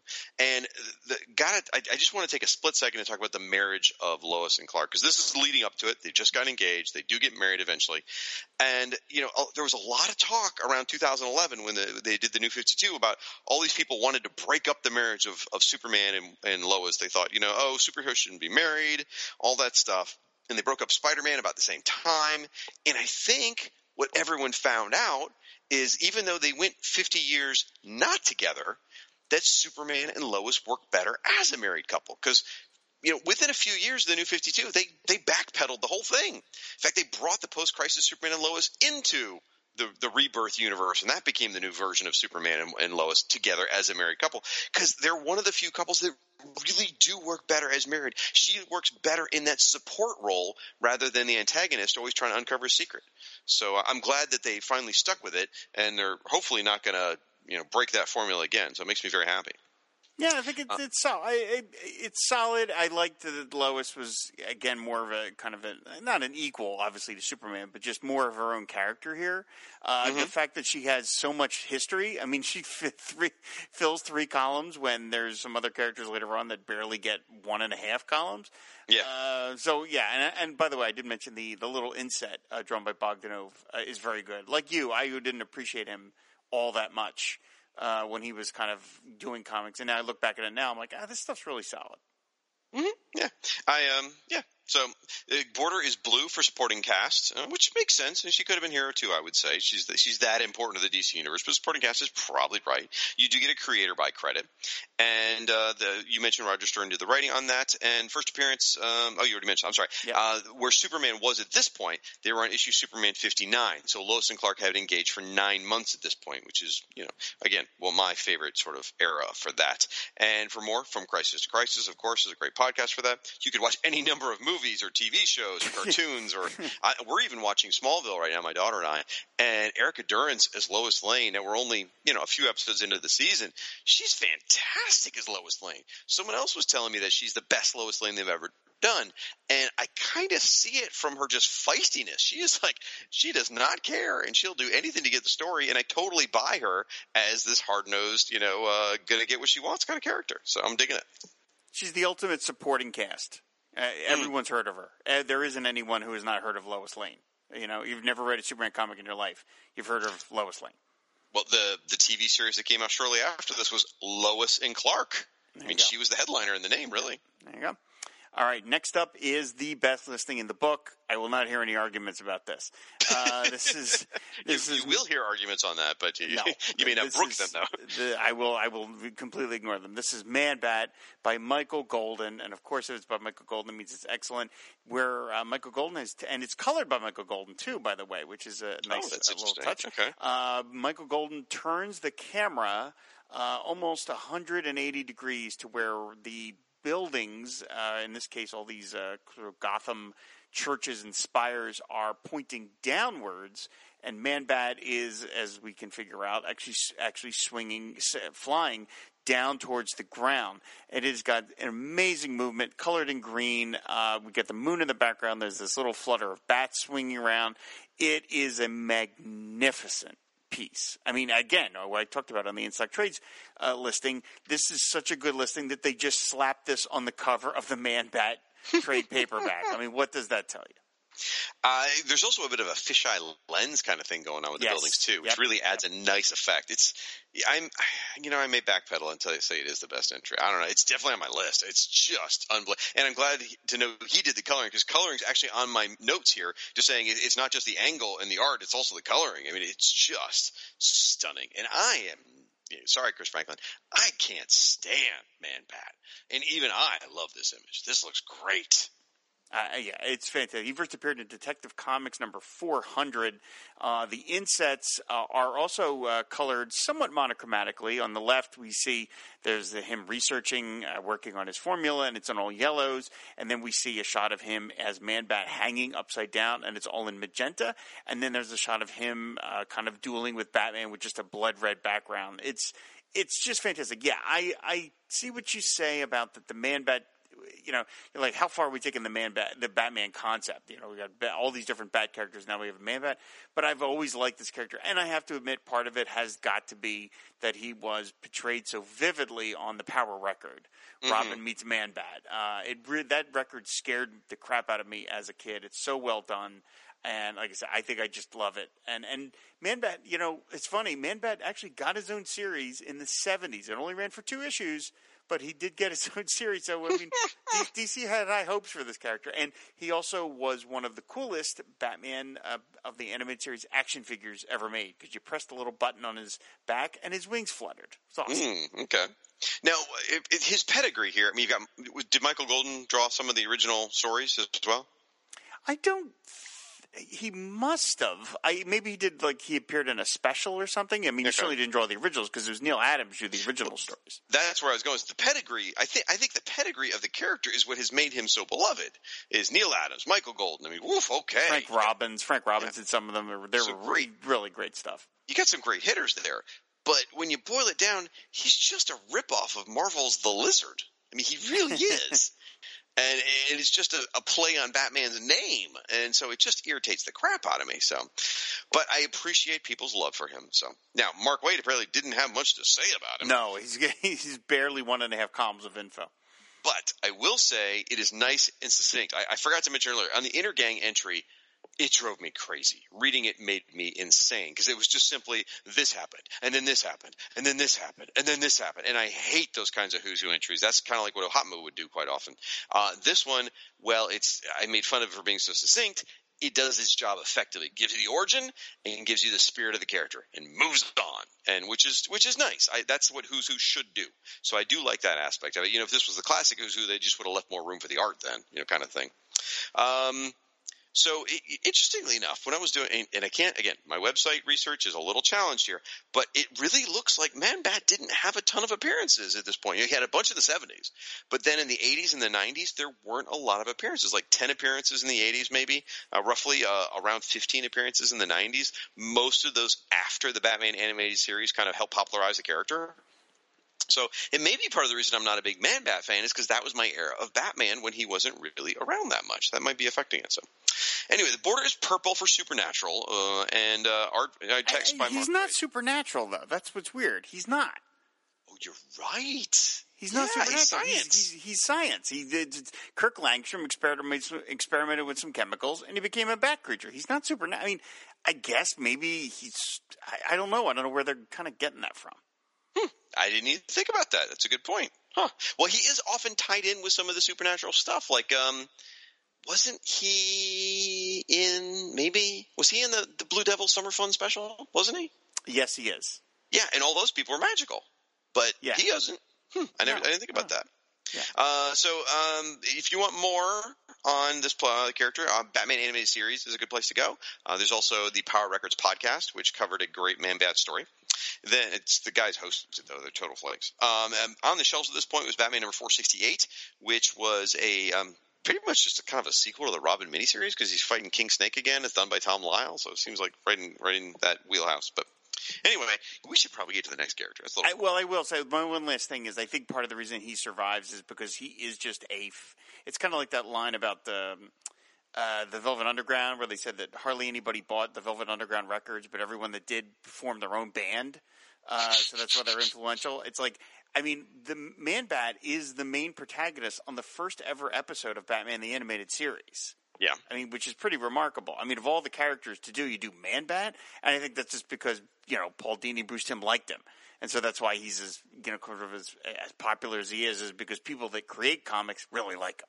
So I mean, I, I still go back to it's the artists that made people love the character. well, that's but that too. I mean, I said Michael Gold. I mean, Michael Golden didn't do a lot of stuff for DC, especially Who's Who listings, and look what he chooses to do, Man mm-hmm. Bat. But look what he did. I mean, he crushes it though. I mean, this is Yeah. his listing is so good. So I mean, that's it's. I, I think you probably could have handed it to somebody else, and it might have been like, eh, all right. But you look at this, you're like, but this Man Bat guy is cool because look at this drawing. This is fantastic. so anyway, if if Man Bat is not the best listing in the book, and it is, uh, the second best listing is followed follows this, which is Mera by Chris Sprouse and Karl Story. And the Mera listing to me is everything the Aquaman listing is not. Mera, yes, Mera is floating here, but I love this to me has much more sense of depth and movement. She's got her hand out towards the camera, foreshortened, very tough to do. I've mentioned that before. Very, very hard to draw effectively. There's a school of fish swimming in the front and then in the back. And this, I don't know who colored. The, oh, it says Tom McCraw. Beautifully colored by Tom McCraw with these stripes of blue and orange. Um, excuse me, blue and green, and kind of a lighter blue in the background. And her hair is floating up. Her red hair is floating up off the off the almost off the page. It's a marvelous uh, listing. The only problem is there is a mistake in that it says her first appearance is Aquaman number one, 1963. That is not true. She did not first appear in Aquaman number one. She does not appear in that comic. She appears later on in the series, not Aquaman number one. issue 18 or is that 18 when they got married? That's when they get married. I think she's Okay. in. I think it's number 11. I believe is her. That sounds about right. Yeah. So yeah. Um, I'm not there with you on this piece. Um, I mean, I love Mera.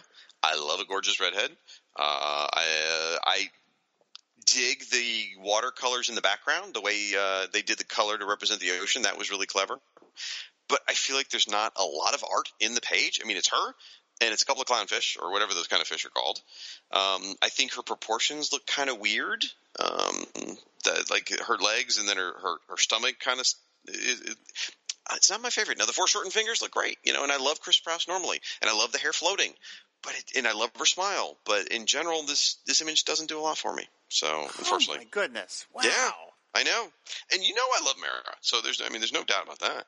Um, it's interesting as you read the entry though about now I do love the inset picture, the inset picture, the class picture where she's like kind of looking over her shoulder, looks That's beautiful. great. Beautiful. I love where she's blasting Black Manta and and they're sitting there with the baby and then she's trying to claw at Aquaman's eyes. I mean, all that looks great. But um, it's interesting as you read this, really, because I was thinking about this and I'm like reading the entry about how she can create hard water objects, and then I'm thinking about Mera in the movie where she's just like insanely powerful, and I'm like, oh, her powers have changed, and then I really sat there and thought about it and thought about it, and really her powers haven't changed. They've just gotten a lot more clever about how to use the powers in the in the in the stories. So I, I, I as much as I feel like it, uh, they did change, it's really just an evolution. So I you know credit to them how they really evolved the character. Now, unfortunately, this is during a te- period of time where Mera was bonkers crazy, like certifiably insane, and they claim that it's something in our world because you know she's from another dimension that is driving her insane. And then her son dies and she is completely off her rocker. She tried to kill aquaman in the Curt Swan miniseries. Um, and and so they they made they drove her insane to the point where she wasn't a likable character, and she was actually gone from Aquaman stories for about six years. And so when Peter David eventually brings her back as a love interest, it it was very hard for me to sort of warm back up to her because pretty much the entire time since I became a big Aquaman reader on a regular basis, because I started around '89 as a regular reader, Mera was bad news. So when she came back, I didn't want her to come back. It took a long time for me to warm back up to the character because of the damage they had done to her. And uh, nowadays, they just kind of gloss over it and you completely forgot it, forget about that whole era. Hmm. Uh, okay. Well, I know. Uh, now she's got supporting cast, blue supporting cast. Do you agree with that? No, she's hero. I mean, yeah. I, yeah, at this point, she's a she's a superhero. Come on. Agreed. Absolutely agreed. Uh, written by Mark Waid. And um, as you said, the first appearance should get a correction. Again, we're about yeah. two to three months out from the Aquaman series, but she won't be in it. I think she shows up in a flashback. She doesn't really come back till Peter David takes over the book. So, right. if you want more on Mera, of course, you can check out the Aquaman Shrine stuff, the Aquaman movie, or the Aquaman and Firestorm podcast. Two very minor things, though, before we wrap up. First of all, I don't like the kind of boring typeset logo. Mera did have her yeah. own logo. Oh, really? Uh, yeah, she got a backup strip. Uh, written by oh, Paul yeah. Kupperberg, and she got a logo there, so they could have used that. And then the other thing, her height and weight, her height and weight are actually proportioned to a normal human woman. She's 5'9", 160.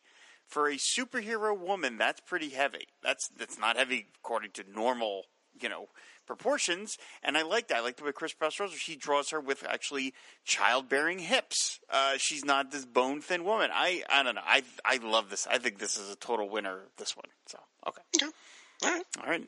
So next up is the Metal Men, drawn by Dan Jurgens and Brett Breeding, and uh, it's uh, all of our characters running towards the camera, and everybody's looking super happy. Uh, with uh, Dr. Magnus got his arm around Tina, which is completely inappropriate for what we know about that. Uh, and then on the uh, on the back, we see the class photo of them all, and then them fighting Chemo. And this is a, there's a lot of history here. I mean, if they fill the page with all of their exploits what? Where were they appearing at this moment that they got another listing? I mean, were they were they running somewhere? No. Uh, well, they probably had some appearances in different places, but I know they were in one issue of Action Comics by with Superman by John Byrne. I know they that, were there. That sounds about right, and, and, I think they made some other appearances. But what this is really is a run up to Dan Jurgens wanting to do a ongoing or a miniseries for Metal Men, which he got to do two years after this. So that's really what's going on here. It's his passion project. He really wanted to do a Metal Men series. He does this, and he's trying to get that underway. And um, so, what, what do you think of the art on the front? I think it's fine. I don't get the, the, the, the, place where they're in. Like they're on like the moon or something. Like they're in outer sure space. Sure, looks like it, doesn't it? Yeah. I, I, don't. I don't understand that part of it at all. It's a little busy. Like the sky background is like maybe a little too heavy. But I mean, I, you know, I, it's a nice pose. It's it's very you know them running towards the camera. It's actually reminiscent of what you would have seen in the older Who's Who series because it's just kind of much more of a postery type image. Yeah, yeah. Um, Dan Jurgens is a great artist, and he's perfectly like it, it just seems perfectly serviceable. Is this you know? Yeah, it's fine. There's nothing wrong with this. The characters are properly represented. You know, Mercury, although Mercury should have been showing some liquidishness, I would say.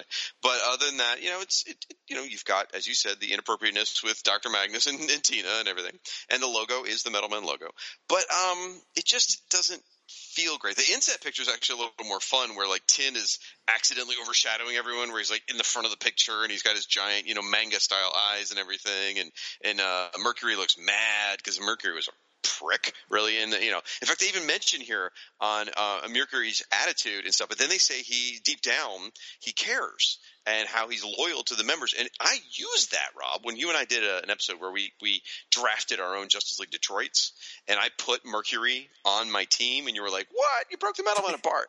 And I always felt like he would have worked well outside of the Metal Men as and like as if the Metal Men were missing, and he was joining the Justice League to help him find the Metal Men. I just I, I, it all syncs up here.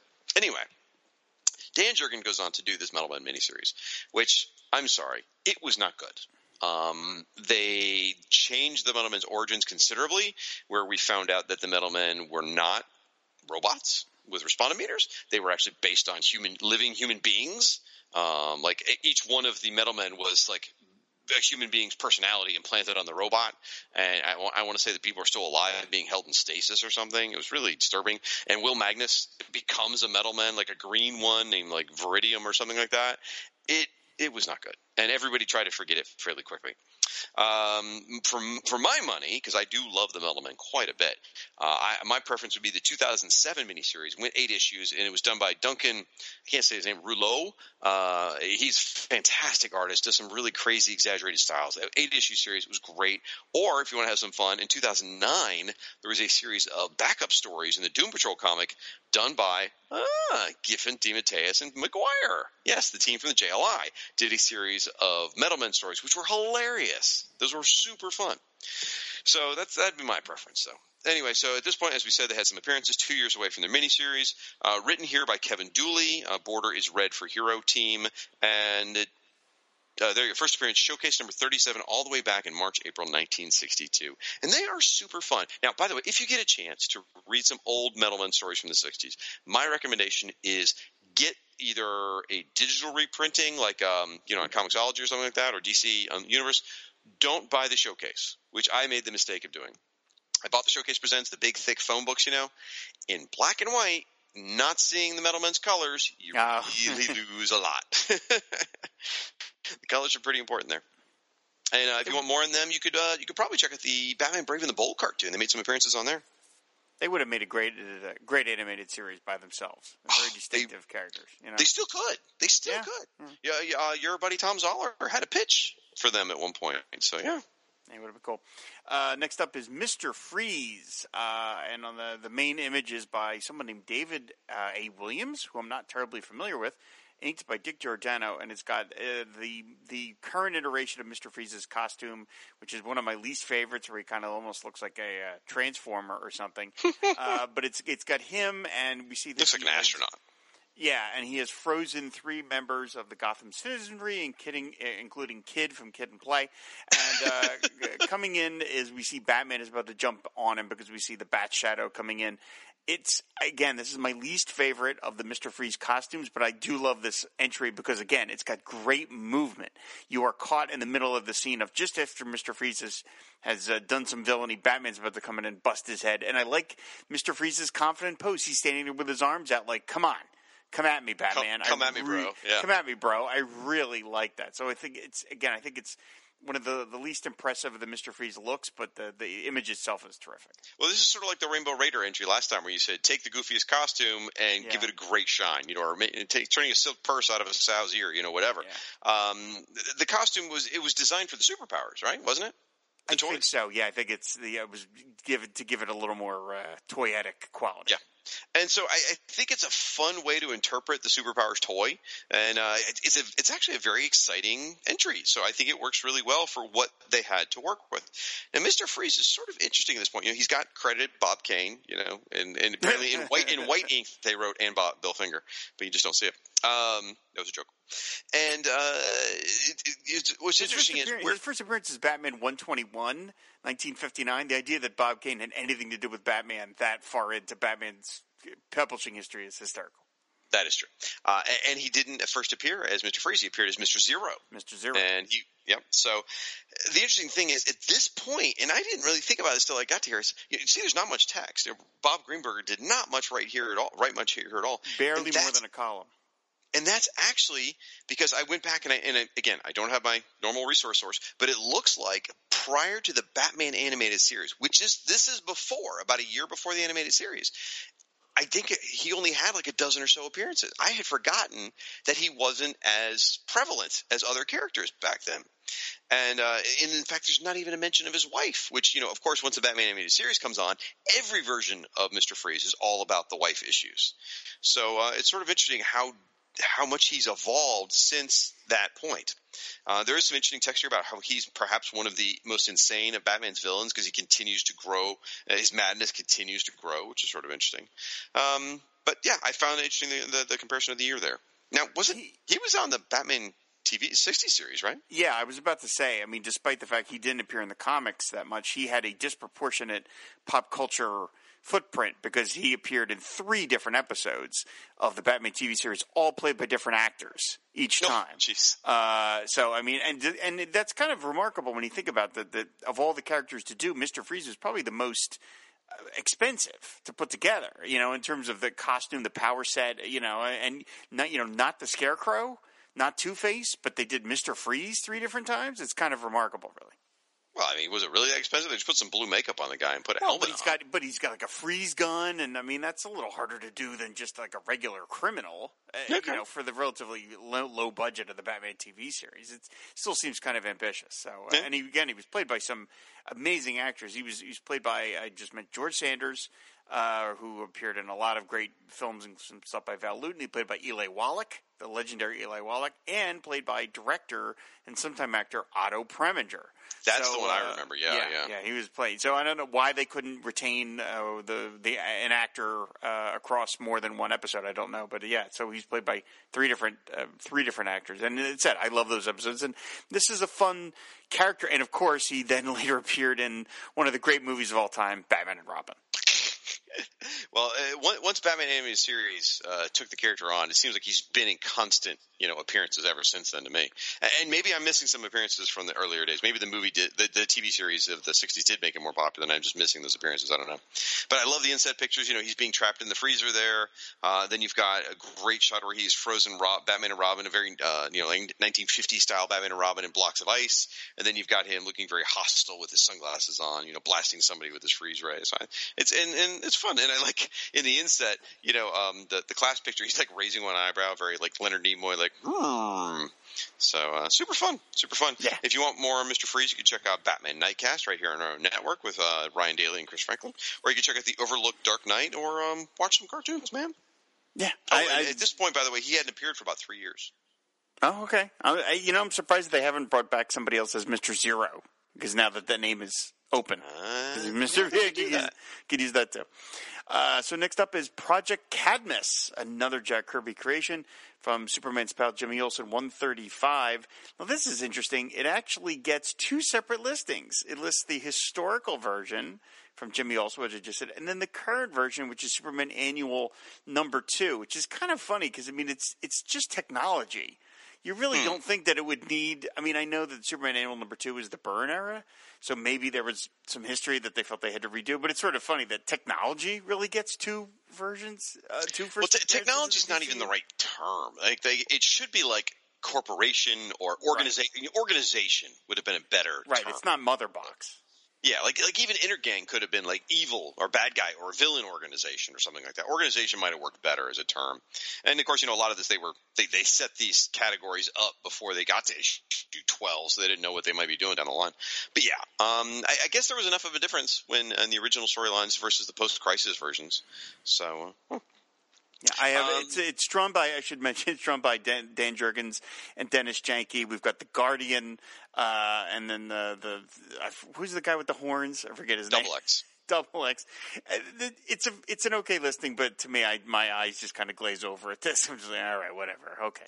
Well, my my favorite thing in any sort of Cadmus stuff is uh, Dabney, uh, Dabney Donovan, which is the guy in the upper right hand corner on the monitor, and that crazy mustache. I just love hmm. his Brillo pad or you know br- bristly mustache. I just absolutely love that. And you know, and also Project Cadmus at this point is is well known in post crisis for giving for bringing us back the Guardian. You know, it's a clone with the, with their his brain and giving us a new Newsboy Legion. So all of that was you know, we wouldn't have that without Project Cadmus. So that works well. And man, has DC milked them in other media. Holy crap. I started looking and I just stopped after a while. Because, I mean, uh, the TV show The Titans uses Project Cadmus a lot. The Young Justice cartoon uses Project Cadmus. Tons and tons and tons of other media uses Project Cadmus. I was like, wow, I had no idea. So, uh, for more on them, of course, from Crisis to Crisis, Superman podcast would be a good place. Uh, I, I will say, uh, you said your eyes glaze over it it is kind of a boring drawing. It really kind of is. Other than again, Dabney looking over him like, but um, that's that's my impersonation. You mentioned the technology border, um, and it's written by Roger Stern. So, and um, yeah, I guess that's really about it. And um, Yeah. you know, I've already mentioned the Superman books quite a few times, so any of those would work. Yeah. Uh, next up is The Question, uh, drawn by Denys Cowan, text by Mark Waid. Uh, this is their again. This is the the second version. This is the DC Universe version. The historicals first appearance is Blue Beetle number one. Blue, by the way, mentions Blue Beetle fourth series number one, and then the modern version, which appeared in the Question number one. It's fun. There is no um, creator credit, even though he is a creation of Steve Ditko. Uh, but they don't Yeah. list it here. Uh, and it's again, it's drawn by Denys Cowan, and it's just terrific. It's a great drawing. The anatomy is a little wonky, but it, it kind of doesn't matter. It's so stylized that it just sort of works. And as the question is just standing there with some smoke forming a question as it goes over his sort of uh, fades over his head, and we get the logo, and there he's standing in this kind of like. Uh, ruins of I guess Hub City, which is where he uh, is his base of operations. The um, it's as listed by Mark Waid. It's it's written a bit like Steve Ditko uh, kind of style. Like he is the question.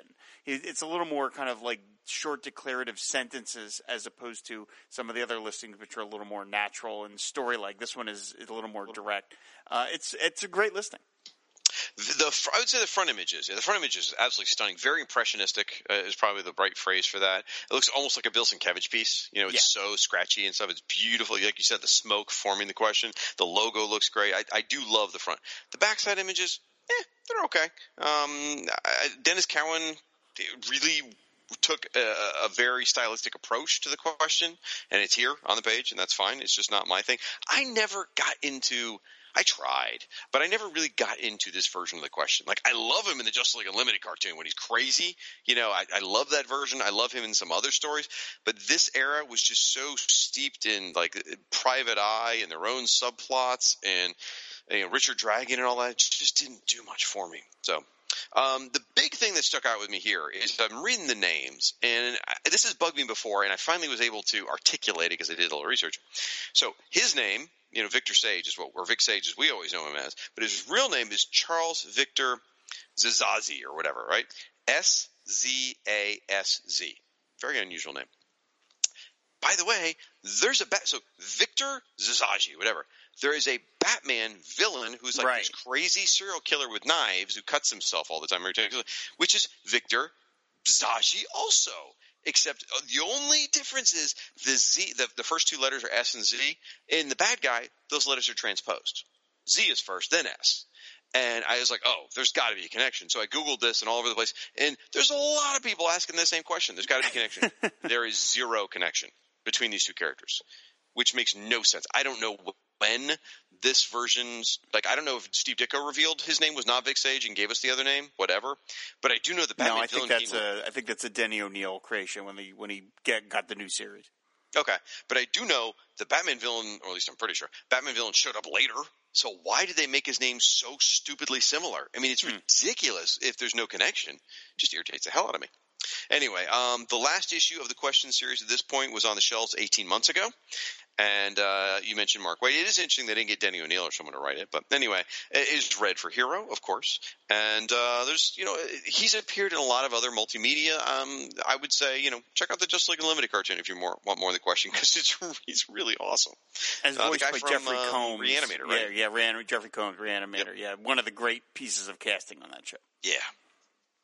All right, All next right. up is everybody's favorite, the Red Tornado, or just Red Tornado, uh, and this is the, of course, the, uh, the you know the Justice League member, uh, of course, you know his ninth iteration as a as a character, Tornado Tyrant, Tornado Champion, now Red Tornado, and here he is in kind of his newer, updated costume, as drawn by Jason Pearson and Joe Rubinstein, with text by Bob Greenberger, and we see him on the front using his powers. We've got his classic logo, and then on the back we see him with Kathy Smith. We see him with the Justice League, and then we see him taking on Captain Atom. And you know, I mean, he's Red Tornado. He's he's always been sort of you know an also ran character, other than that miniseries he got by Kurt Busiek, which is actually pretty good if you've anybody's ever read it. Uh, he's always just been sort of a- Somebody might be a little biased because they wrote an article for back issue on it. Just saying. I did write an article about Red Tornado. I did, and and it was uh, you know, hey, I'm proud of it. It was a, it was You should a fun, be. It was a good article. fun fun gig. Thank you. Uh, but uh, no, it's it's nice. I, I like this listing. He looks pretty cool. I freaking love the front art on this one. This is one of my favorite entries in the book. It's, it's freaking Red Tornado, which is crazy. Um, I think he looks great. I love the almost Todd McFarlane explosive cape. It looks fantastic. This is my favorite version of the Red Tornado costume. Because I always thought Red Tornado's costume was ugly as hell, whether it be his original version of the JSA or the later one, which was all the red and yellow and the stripes and the boots, and it was just explosion of just yellow everywhere. I hated it. And this version is so sleek. I mean, you always talk about minimal, well, not on the air, but you and I talk about you like minimalist designs and stuff like this. This is like the most minimalist Red Tornado design you can do without losing his identity because you get the yellow arrow on his head and you get the T on the chest, and that's all you need. It tells the whole story. It's great. I love the face mask because at this point he had a solid. Uh, solid mask. It was more like an Iron Man sort of thing, where like the mouth and the eyes didn't move; they're just slits because at this point, you know, inside him is just, you know, a tornado at this point. We don't think he's an android. We just, we know he's an air elemental. And I love the way the wind is swirling around his legs and his feet. I think this piece is gorgeous. Yeah, it's a really solid listing. And look, I, I, I agree. I, I, you know, of course, I kind of like the older costume because that's the one he had in Justice League. But I can't argue that this isn't a better suit. It's just much more sleek. They kept the arrow on his head, which I never really understood what that design was supposed to be. The arrow pointing, pointing I think it's to the what motion of wind, but whatever. I, I guess, but I mean, I like the T shape using um, the reverse, uh, you know, like the, the reverse shapes where the, the T is made up out of the yellow shapes. Yeah, it's it's terrific. It makes a, it makes a kind of jokey character at times look really cool, and he's another one that a lot has been done with. Of course, he's a major fixture on the Young Justice cartoon. I mean, he became like their mentor. So this is another one of these concepts where you know it's a little goofy, but you know you, you get him handled right, and he's really pretty cool. Yeah, and Peter David did that first in the Young Justice uh, comic, and so they just carried that on into the animated series. Now, um, again, I, I got to talk about the mask again for just a second because I, I, the eyes and the mouth always bother me in the original Red Tornado, but here it, it just it it. It helps lend the robotic quality, and I think that's great. The the, the solid eye slits and mouth. Now, I also got to give credit. This this particular version of the costume was created for him by Firestorm. So Firestorm Extra created it for Red Tornado, so I got to give him a little credit. I mean, truthfully, it's the artist who did it, but whatever. Uh, his origin is confusing as hell with the Tornado Champion, Tornado Tyrant, you know, him being Right. the JSA, then an Air Elemental, all that nonsense. Now, you said Kathy Smith. I thought it was Kathy Sutton. Oh, Captain uh, Sutton. I'm sorry, he's yeah. John Smith. That's his name. yeah. Now, if I remember right, I don't think she ever gets mentioned in any of it. Like she's not mentioned under relation relatives, which even though I'm pretty sure he adopted the little girl, didn't yeah, he? Or- yeah, he, right. He, Yeah. yeah, he, yeah, yep. But Kathy does it. Kathy's, Kathy's in the art, although I don't think she had blonde hair either. Did she? I don't know. Uh, Yeah, she, she had brown she, she was blonde. Yeah, Okay. Either way, she didn't get mentioned once in this whole thing, which is kind of shocking. No, 'cause yeah, Kathy strange, was yeah. such a big part of his, his story at this point. And um, i i- he hadn't appeared in over a year, and that would have been in Captain Atom. So really, I feel like this is more like just a nod to that. Even though he he next will really become uh, a player in the Primal Force. Well, if, uh, yeah, Primal. Wait, which one came first, Primal Force or Young Justice? I think Primal Force came first because that came out of Zero Hour, uh, and then we get the Young Justice series. And in Young Justice, he's sort of broken. Um, no, it's in Pri- never mind. Ignore everything I'm saying. It was Primal Force.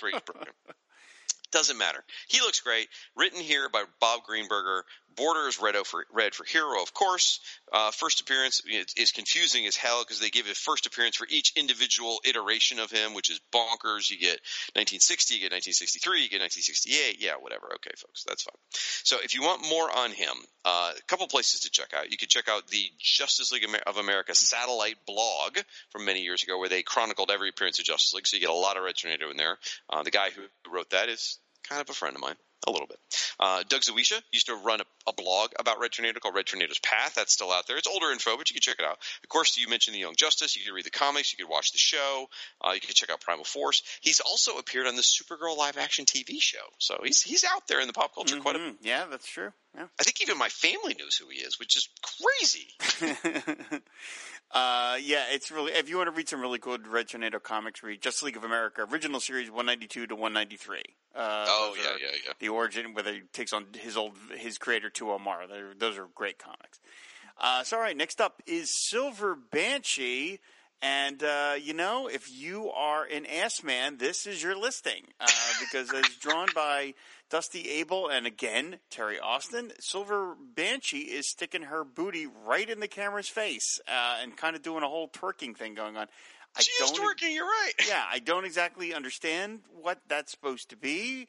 Uh, but I guess if you're like into dark goth chicks, this is your thing, man. Because she's she's a uh, a Superman villain, and uh, we see her taking on Superman. First appeared in Action Comics 495.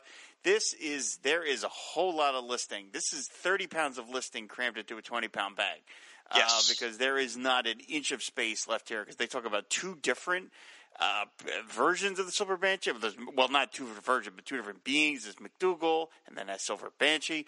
We see her taking on Superman. Uh, it's uh, there's a whole lot going on here. Yeah, and one more thing about the front, where she's as she's twerking, she's got this giant axe and she's attacking a book, a mystical book, which is really tied into origin. So that's sort of neat, and you see the pages floating away with images of her on there, which is kind of cool. Yeah, the the history I don't even want to get into it. It's it's complicated. I didn't even get it, and I thought, oh, Rob's covering this issue. I don't really have to pay that much attention. So, uh, but it is worth mentioning. She has also exploded in other media. I didn't realize how much. I mean, she's been on Smallville. She was on Supergirl, Justice League Unlimited, Batman Brave and the Bold. Um, it, it, the list just keeps going. She's been in just about every cartoon, uh, a bunch of video games, a bunch of directed DVDs, which is uh, cr- movies, which is crazy. So she's out there in the consciousness. I do want to mention on Supergirl she was played by the incredibly sexy uh, Italia Ricci, uh, which is worth mentioning because she is married to Robbie Amell, who played Firestorm on uh, Flash. Ah, okay. Sort of. Yes. Um, so, Border is black for villain. First appearance uh, is uh, actually, as you already mentioned, that December 1987. That's fine. And uh, written by Roger Stern within an inch of his life. So go check out From Crisis to Crisis, and maybe Michael Bailey can explain her origin to you. I think part of the reason she's appeared so much is she has a great visual. Like her visual is good. Yes. She's got this skull face. She's in all black and white. She has this flowing hair. I mean, she looks really cool. Uh, so I think that's And part of it. I mean, too, so yeah, that that drawing of the drawing of him taking on Superman looks really cool, and uh, so she's yeah, I'm. She seems like she's uh, uh, destined for like cosplay. You know, I haven't seen a lot of uh, Silver Banshee cosplay, but it must be it, it must out there because it just seems like it, it just lends itself to that. And to be fair, we are selling her short, but we have covered her on previous iterations of Who's Who. Yeah, yeah. So- Uh, next up is a Legion character, our first Legion uh, character of the book, uh, Stealth, uh, who first appeared in Legion L period L whatever whatever eighty nine number. Legion. Yeah, number one, number one, as drawn by Keith Giffen and George Pratt. Uh, that's unusual to me that George Pratt, uh, the painter, is the anchor on this. Unless there's another George Pratt that I'm f- not familiar with, I can't imagine why that is. Uh, and uh, we see her on the front cover, and she's got some sort of what is that? A gun of some sort? Like what is that thing that she's holding? That she's posing Mhm, with? That's right. Yep, Okay. it's a thing. All right, it's a thing. Uh, we see then in the inset, we see her uh, staring off at uh, Five, and uh, yeah, I don't care. Yeah, this is a complete mismatch. This was a mistake. Uh, I love, care. I love Keith Giffen in this era, but if he's doing a Who's Who entry, they should have relegated him to the five YL characters of Legion, not the acronym Legion. While it is interesting to see a different artist interpretation, he is so associated with the 5YL Legion to have him do the old Legion, especially on a character that has always been represented as very sexy and very physical and very, you know, cat-like as far, not really cat-like, but, let's- but just her movements were very sensual, like a dancer. This is not the way to do it, folks. Um, and they've just reused, by the way, the image to, for her profile pic, which always Yeah, ticks me yep, off. Um, so yeah, they should have got Barry Kitson to do this, who was doing the Legion book, or any other. You know, uh, Maguire did a bunch of the covers. Anyone else could have shown her because she's an interesting character. I mean, she's very mysterious. She's very violent. She's very physical. She's got this ability to absorb uh, and deflect sound. She can heal really well. Did you did you happen to read this entry? Because if you had, I think you would have mentioned something. What did I, I? I read it a while ago, and I don't remember it. So what? What? The, what did I miss? That's his way of saying he didn't read it or didn't pay attention. No, I actually. She- right, okay. so you know who Vril Dox is, right? Vril Yes. Dox, too. Yeah, the, the, the total asshole who leads the, the, the acronym Legion, which is a great character. She raped and killed him. Not like knocked him out. She killed him. They had to clone a new body for him because he was dead. Now he's a ro- he's a computer, so they could just download it in there to his head and all that business. But yeah, he was dead. She, and not only did she rape him, she got pregnant and she gave birth to his son. Um, Which you see in the inset. Right, exactly. So it was a little bit crazy uh, what this character did. So anyway, a, neat character. I, I dug her, um, and I, I've enjoyed my reread of Legion, acronym Legion. I've been doing since we started doing Who's Who because uh, it got me interested in rereading again. At this point, Legion ac- acronym Legion was on Legion ninety one, number thirty one. And uh, if you want more on the character here, you can check out the Legion of Super bloggers or um, go to the DC Universe app and read some of these for yourself, folks. Because the border. Oh, by the way, the border's red, and written by Mark Waid. All right, next up is Suicide Squad. Everybody knows them. They're movie stars. Uh, it's drawn by G.F. Isherwood and Robert Campanella. We see them as, as, again. This is this is a listing for the modern version of the team, which are all the supervillains, and we see Bronze Tiger and Nightshade, Captain Boomerang, Count Vertigo, Deadshot, Poison Ivy. Uh, I think, and uh, of course, uh, oh, what's her name? Uh, Amanda Waller. Amanda Waller, yes. Uh, and the, there's a few more. Oracle right there. Oh, the Oracle right in the wheelchair, yes. You've got the Atom, the, the, the new Atom, and in the back, the guy in the trench coat. You have any idea who that is? The New Thinker, I believe. Do you know who the New Thinker is? I have no idea who the New Thinker is. Cliff Carmichael. Oh, sociopath Cliff Carmichael. Oh, good. From Firestorm. Firestorm's high school nemesis is Thinker. I know how much uh, you love that kind of stuff. Right. Okay. Take a breath. It's okay. I don't. I just. All right. Okay. Um, it talks about their first appearance. The historical version is Brave and the Bold number twenty-five. And for those of you who don't remember those, remember that. I mean, the Suicide Squad were just kind of like a spy team of like secret yeah. agents. It's really it war comic. Yeah, it was a war comic basically, and it, the, you know, the the version that we see now of all the villains is completely disconnected from that version. I mean, that you know, they're they're it's not new continuity, but I mean, no one would be familiar with the with it as opposed to the version you saw in the movie, uh, which are all these villains and stuff. You do have one connection, which is Rick Flag. Rick, Rick. Flag was the leader of the original squad, and then he's brought back here or is it his son that's brought back here? I can't remember. Because um, there's a Rick Flag and a Rick Flag Jr. I get a little mixed up. Either way. Um, so you got the Rick Flag connection between the two, but that's it. All right. All right. Well, so, well there's on. more to talk about. Okay. So the art on the front is interesting. I do. I, I, like one thing. I like Amanda Waller sort of like yelling at Nightshade, like "Wait!" Like obviously, you know, because the squad's always running off without doing what she wants. So I like that aspect where she doesn't have control of it. Uh, I don't like her having her hand on Oracle's wheelchair. Now, at this point, though, it's probably not as firmly established, but Barbara Gordon is probably better off not having handles in her wheelchair because she's such an independent person in her wheelchair. Um, I do think this is, and someone correct me if I'm wrong here, I think this is the very first Who's Who entry with Oracle. Um, um, yeah, she's not in the, the, the classic Who's Who listing, I believe. Yeah, so. I think we got a Batgirl entry before. Oh no, wait, no, we did have an Oracle entry. That's right, because it was done by Barry Kitson. My mistake. It was a Bar, or it was Barbara Gordon was the entry. I take that back because we we went back and forth about the BK, thinking it was Bob Kane, but it was Barry yeah, Kitson yeah, yeah, the whole yeah. time because they had that. Okay, anyway, so I take that whole thing back. But uh, it is interesting to note when I was reading the entry here, they talk about how Rick Flag Jr. was raised by Jeb Stuart, like of Haunted Tank, which is kind of cool the way they connected that. There is a. It's written here by Robert Greenberger, so I don't know how literal to take this entry because it's really it's John Ostrander. Is you know it's his baby, but it says here that Oracle uh, is a wizard with computers and master strategist. She could inherit the squad leadership in the near future. I don't know if Bob's just like writing whatever he felt like, or if Ostrander was on a path to put Oracle in charge of the Suicide Squad. That's that was an interesting development for me. Now, uh, other things to note. Okay, we talked about Cliff Carmichael. Ugh. Um, Adam Cray. Do you even know who that is, by the way? Adam Cray? No. The Atom? No. He was a, a, replacement Atom when Ray Palmer was thought dead. So they actually introduced another Atom, and he was in the Suicide Squad. And he was pretty cool. I really liked Adam. Um, what else? You've got, of course, you've got uh, Vixen on the team. At this point, Manhunter, um, which is Mark Shaw, was on the team. He'd eventually get his own series, so that's all kind of cool. And uh, let's see. Right now, Suicide Squad was on issue 56, which was the Dragon's Head story. They're not too far from the end of the series. And the border is red for Hero Team. That's a bit questionable. You know, I don't know if it should really be called Hero Team or not. But anyway, um, first appearance you already mentioned. They do mention Legends number two for the modern version. Anyway, for more on Suicide Squad, yeah, a million different places. You've already mentioned the movie. Probably not the best place to get your Suicide Squad and fix. There's another movie coming out soon. Which may hopefully will be more interesting. Uh, you get the Justice League Unlimited cartoon or Justice League, whatever. They did a great episode with the Suicide Squad, or they, or they called them Task Force X, I believe. Uh, lots of video games. There's direct to DVD movies. Our buddy Aaron Head Moss does a podcast called Task Force X. Lots and lots of places you can check out. Did, did you mention, by the way, um, Jeff Isherwood and Robert Campanella did the art? I couldn't remember. I did. I did. Okay. All right. Oh, All right. Let's go. That that version of the Atom makes me sad. By the way. Uh, Well, um, why Adam Cray? Yeah, it's just the look of it. It's just so awful.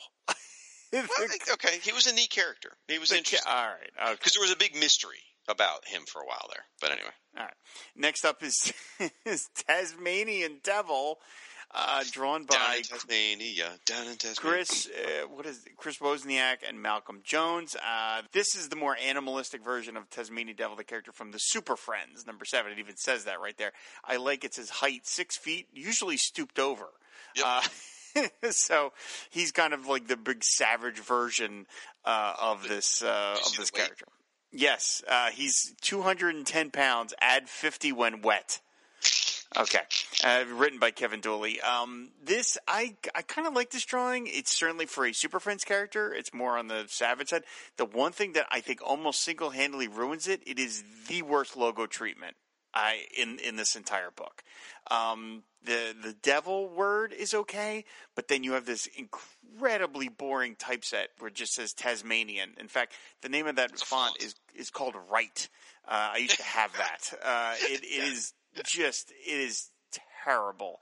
Uh, the listing itself isn't bad, and on the inside we see him punching Guy Gardner because everyone likes to do that. like a one punch. Uh, yeah, the one punch. Yeah, yeah. So this is uh, this is again, and he hails from Canberra, Australia. Which I think is where Paul Hicks lives, if I remember correctly. I might have that wrong, but I think because there's only like four cities in Australia. Um, so a lot of interesting things to talk about here. Uh, it's written very, very funny.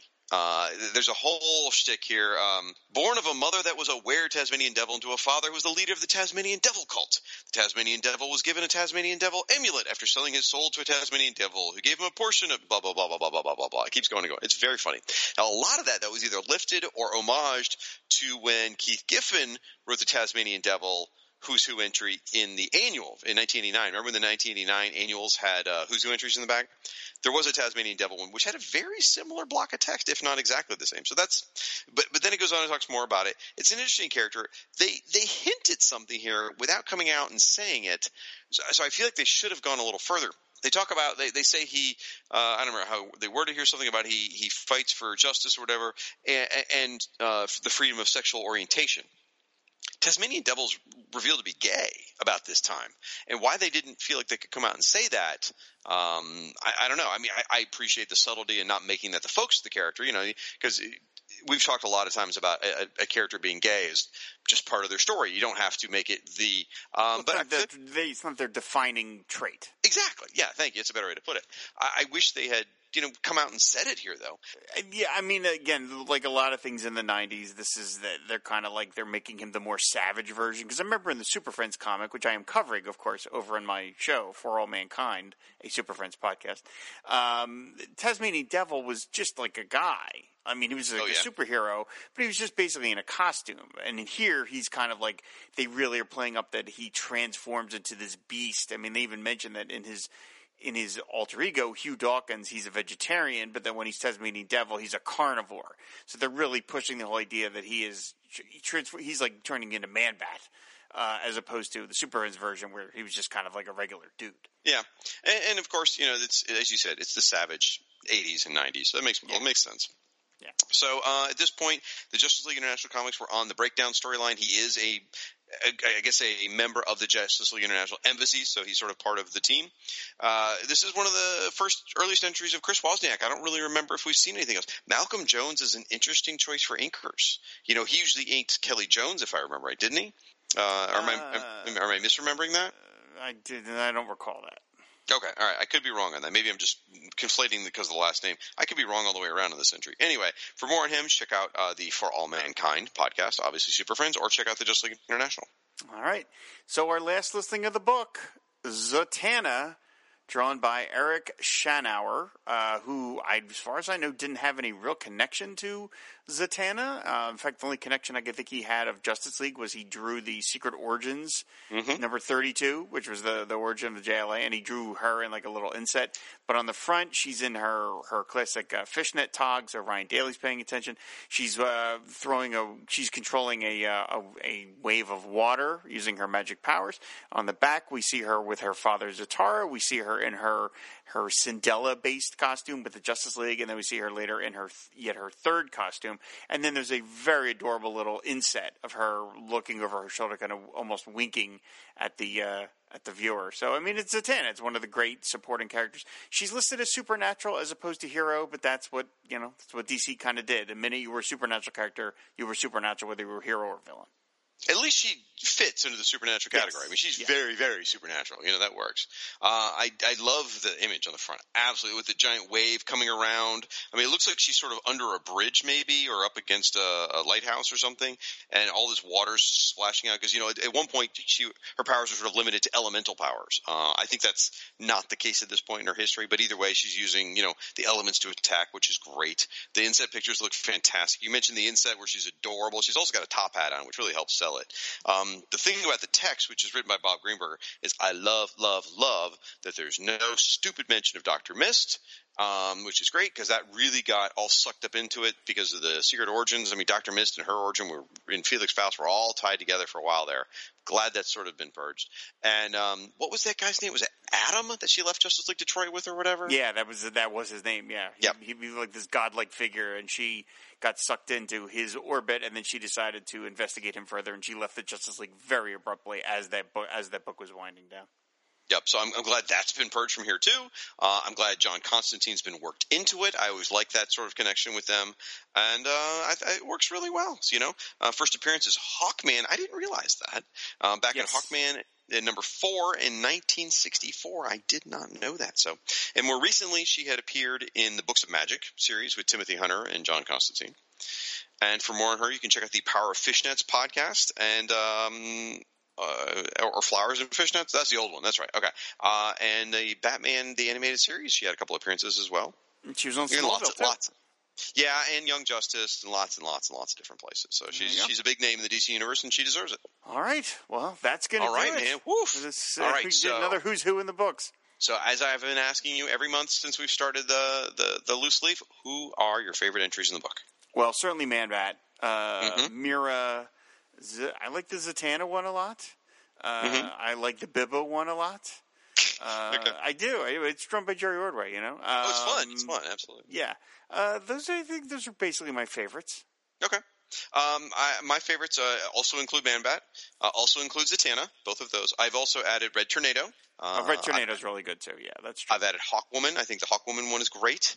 I think the Elastigirl one is fantastic. oh yeah, how did I? Yeah, how- did I miss that one? Elastigirl. Yeah, that one's terrific. And I like uh, Blue Jay and Silver Sorceress. Uh, if I had to pick the best entry of the book, it would come down to uh, Man Bat and Elastigirl would have to duke it out. And uh, she's taller, so she might win. So I don't know. All right. But great issue. And uh, all right, so we're going to go ahead and take a quick podcast from a break. And when we come back, we're going to do your listener feedback.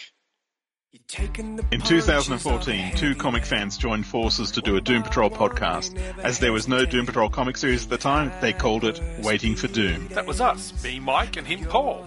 In 2016, DC Comics became fearful of the power of Waiting for Doom and sought to appease us by bringing the comic back. Uh, that's not exactly how it went.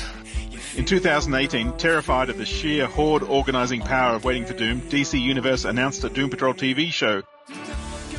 Uh, I think they were planning that without us.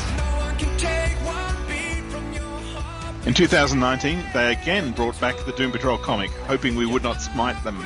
Uh, th- this makes no sense. 2021, they realized we were the most unstoppable force in existence and released the Doom Patrol movie. Uh, this is pure fantasy now.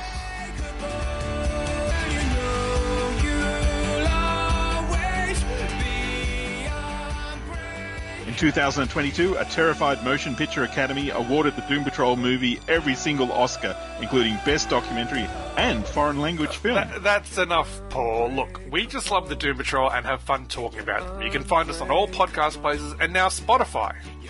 And check out our website, waitingfordoom.com, or we will wipe you out, all of you. Tonight is. the dream given form. Kryptonite is. Primitive culture. Kryptonite is. Jedi Knight, the same as your father. Kryptonite is. The beat you can dance to. Kryptonite is. A big fat woman with thighs the size of a hippo's. Kryptonite is. A podcast featuring two guys talking crap about sci fi fantasy. You can find us on iTunes, Stitcher, SoundCloud, or even Twitter at Kryptonite235. Just look for Kryptonite. It's Kryptonite spelt with an A. Welcome back for Who's Who, How's and Why's. Uh, we are going to cover your feedback, but before we do that, we want to give a special shout out and thank you to some folks.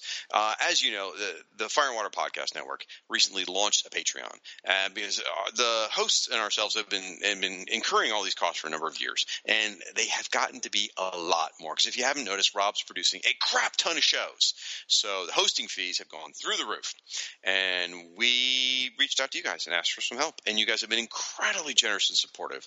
And, and Rob, by the way, what is our Patreon link? Uh, if you go to patreon.com slash FW podcasts, uh, there you can make a one time pledge or even better, an ongoing monthly pledge to support the network at various levels. And, and what that does is it helps keep the shows on the air, helps us keep the lights on, and uh, it's really the best way uh, to help support our network if you're willing to help out, and we would appreciate it. And if you can't, you know, maybe you can just share the link out there and let people know about it. Anyway, uh, there are certain different levels of sponsorship, different tiers where you get different rewards, and one of those tiers involves you getting mentioned on the Fire and Water podcast show of your choice. And these fine folks have been kind enough to support our network and wanted to get their support earmarked for the Who's Who podcast. That includes Christopher Liddon, Corey Drew, Damian Whiter, Daniel Butnick, David Ace Gutierrez, Gord Tolton, Jeremiah Jones Goldstein, Michael Atchison, Michael O'Brien, Nathan Archer, Paul Kienzel, and Tom Panarese. Thank you so much to you guys and for everyone that has helped us uh, with the Patreon. Again, it just helps keep the lights on. So please go to our Patreon, which is patreon.com slash FW podcasts. All right. With that, Rob, uh, if people, you know, I should have mentioned at the top of the show. It's kind of silly mentioning at the end, but I'm going to anyway. Uh, Rob, if people wanted to see some of the entries from this issue, where would they go? Go to fireandwaterpodcast.com and look for the accompanying gallery post for this episode. Absolutely. So you'll see some of those there. So let's get into your feedback, folks. First up, we've got some iTunes reviews, which are so very much appreciated. Thank you. They help raise the profile of the show, and that is one of the ways that people keep finding it every month. You want to kick us off, Rob? Yeah, the first one is from Al Girding, our pal, and he says uh, the, the the review says a lot of fun, a lot of fun to listen to. Even better if you have the issues in front of you. Warning: you will want to spend money on back issues after each episode. Those are called kickbacks. Right. That's us stimulating the economy. So, uh, so, and then we got a review from, this is funny, Rick Ick Ick X is his handle on iTunes. And he says, uh, this podcast was always needed as a companion to the legendary comic, and now we have it. And then he goes on. That's that's actually the subject line. And he says, nowadays, folks who are nostalgic for 1980s goodness need not go far to find podcasts and other online content for that interest. Same for folks who are into DC superheroes and enjoy discussions thereof. So, is there anything special that makes the Fire and Water Network Who's Who podcast really that much of a must listen for those of us interested in the DC universe of 30 mumble mumble mumble years ago? Hmm. Yes. Yes, there is. This podcast is your page by page audio annotation orama to accompany the Who's Who comic you already treasure. Your hosts, Rob Kelly and the irredeemable Shark. Yes, folks, he did write the word shark which cracks me up, uh, are funny and informative in equal measure. Their fan knowledge and interests supplementing one another. But here's the genius of the show.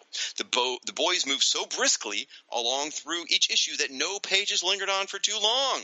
Except Rob thinks I spent too long on Aquaman this time. Anyway, well, somehow they deliver so many interesting facts th- there uh, throughout that each episode is a long form podcast listening bliss listeners of this show and the network is on will enjoy the quasi combative banter and reoccurring jokes. I, I, don't know that it's really quasi, is it? I, no, I don't think I so. feel like I guess pretty honest. Anyway, uh, fans of the comic Who's Who will find that this is the show they've always needed to complement it, and here it is. Not only is this show itself worthy of your time, but it also inspires terrific listener feedback below each episode post on the Fire and Water Network website. How else can you know what all the discussion is about? Only one way. Listen and subscribe, and don't forget Slipknot. Man, that was awesome. That's Thank an you so much. extensive review. That was awesome. Man. He could write some of our promotional copy. He's Mm-hmm. so good. Thank you so much. We appreciate that. Now, as he said, we're going to get into your feedback, the fantastic feedback that you guys leave. And we're going to be pulling this from uh, our website, which is fireandwaterpodcast.com. These are going to be comments from Who's Who number 11. And we also, we've got a couple emails too. So remember, going forward, we are only pulling the website comments and the iTunes reviews be- and the emails because there's just too much on the social media. We, we, we honestly can't keep up. And there's so much here. So, Rob, why don't you kick us off? First one is from Michael Kramer, aka Gold Dragon 71. He says, Great episode, guys. Not much to say except on a few entries. Dr. Light. In reading Crisis on Infinite Earths, I have to wonder if she was meant to be a more capable supervillain to replace the wildly worthless Arthur Light. Of course, that didn't come to be, and I actually took a liking to Dr. Light during her JLE days. I knew that her character was written much differently than she was originally, but she reminded me of a girl I liked in high school. Whoa! That sounds really cool. I would have been. That sounds very, very intriguing to me, Michael. I think the character had the original version that came out of Crisis had a lot of potential. You know, as Yeah. sort of the the the hero who's smarter than the rest of them and doesn't have the patience for it. You know, I I, I think that's an interesting type that isn't explored too often. But uh, you know, the version we got in Just League Europe had her merits, but I think I would have liked to have seen the uh, more hostile version personally. Yeah. Uh, next up, we got a comment from Michael Bailey. Everyone knows who he is from the Fortress of Baileytude, Views in the Long Box, and many, many more. He says, Yay, new Who's Who, a new Who's Who episode, always a treat. Regarding Big Barda, y'all blew my mind back when you first talked about Barda and revealed that she was based on Lainie Kazan. I literally said, What? The grandmother from Delta Force and the mother from My Big Fat Greek Wedding was in Playboy? I could never look at either of those movies the same way again. I never really got Barda as a character until reading the original Mr. Miracle comics, and suddenly I'm like, oh, she's a full figured badass woman. That is amazing. I've had a soft spot for her since then. I'd say it's a hard spot, Michael, but that's not for me to say.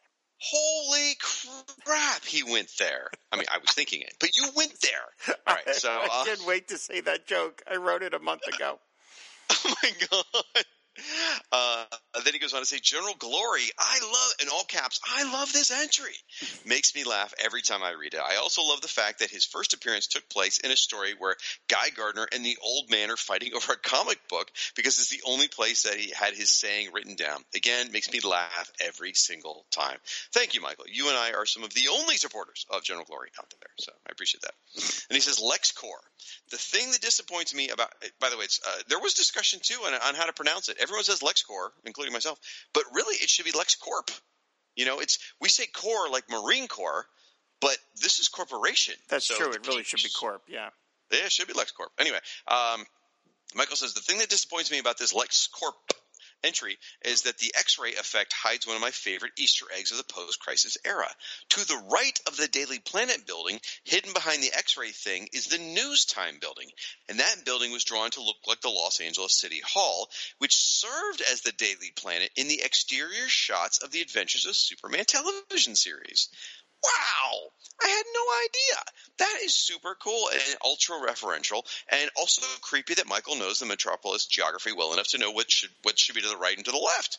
But uh, very very fascinating. I didn't know that. Then he goes on to talk about Terra Man because Rob and I were not kind to Terra Man, the post-crisis version, even remotely. He says, "Okay, calm down, guys. Get off your flying robotic high horse." That was meant as a joke. And just accept that they weren't trying to make the Bronze Age. Uh, they weren't trying to make the Bronze Age version cool. The creators were just leaning into the ecological skid. Because Earth Day was a huge thing in 1990, and the idea of a businessman that sees his company has polluted the Earth and is now trying to make amends for that is interesting and is sadly still relevant today. He's not the best revamp, but the issue in, he was in were very good and tried to make a point. Before you start saying how goofy fun the Bronze Age supervillain, Superman supervillains were, admit to yourself that most of them were just cheap knockoffs of popular actors of the day. Ouch! And not Uh, I, I'm not. I'm nah, no. I don't. I disagree. Zardoz, come on, or whatever the the Vartox, yeah. the Vartox, which was Zardoz. I mean, come on, Yeah. he's right. All right. Uh, then we're from Doug Zawisza, author of the Hawkman Companion, and he does the Doom Patrol blog, My Greatest Adventure 80, and a whole bunch of other stuff. He says uh, it would be neat to see the JLI members assembled as a fighting team. I, I think that's a bit of a joke uh, because they don't really ever fight. And then he says against Doctor Spectro and Rainbow Raider. So I, I got a chuckle out of that. I think it was a joke, so I found it funny. Then we heard from, and I like Doug. So then we heard from Jeff R. And he says you have the timeline a bit wrong on Hell because remember we talked about the Hell, uh, the the denizens of Hell or whatever they're called. He says the Triumvirate were introduced in Sandman number three, but Lucifer wouldn't retire and kick off the season of Mist for about two years. It's those two years that the demon business happened. Meanwhile, over in Hellblazer, supposedly in the same continuity as Sandman and the source of a lot of these people under the earlier writers, we got the first of the Fallen, who wasn't Lucifer and really couldn't be squared with the other books. Ooh, that sort of fits with what I was saying earlier about how like we had all these different types of books going on at the same time, but all in the same continuity, and people are like, "Yeah, who cares? Just have fun with it." So that works for me. Uh, we got a comment from Damien Drouet Wider. I'm not how you say the Drouet part. Excuse me if I get that wrong. He says, uh, "Hi guys, another great episode. I'll start by thanking you for my Frank Award. I'm presuming it's a compliment. Eh, What's my prize? I'll gladly accept the loose leaf issue three, which remains the only issue of Who's Who that I don't own. I was a little worried about this issue because it's a Joe Staton cover, and I know you know I love his work. Thank God you were complimentary. Damien, I'm always going to be complimentary when it comes to Joe Staton, pretty much. And tell you what, Damien, because you threw the fishing line out there, you got it, buddy. Send me your address, and I will send you the loose leaf issue number three. Because remember, I have a giant stack of Who's Who uh, that I got in Arizona of still sealed from here. So uh, go ahead and send it to me. You know, this is the second one that I've given out that's overseas. So you guys are killing me on the postage. I'm just saying. and actually, I still need to mail the first one. So I've got Mike's address. It is all right next to my computer. It's going out soon. Anyway, uh, then Big Barda. Uh, Damien goes on to say, This entry is almost perfect. I love Adam Hughes' version of the character. I recently read that Adam's first work for DC was in Mr. Miracle, It was a Mr. Miracle cover, and he was trying to convince Andy Helfer to let him take over that book. He describes being sad that he was given the Justice League America assignment instead. Weird. And his Scott Free was hot, Damien says. Let's see. Then we go on. He talks about the Legion subs. He says, I love the way that Giffen refers to the subs as his bipolar group.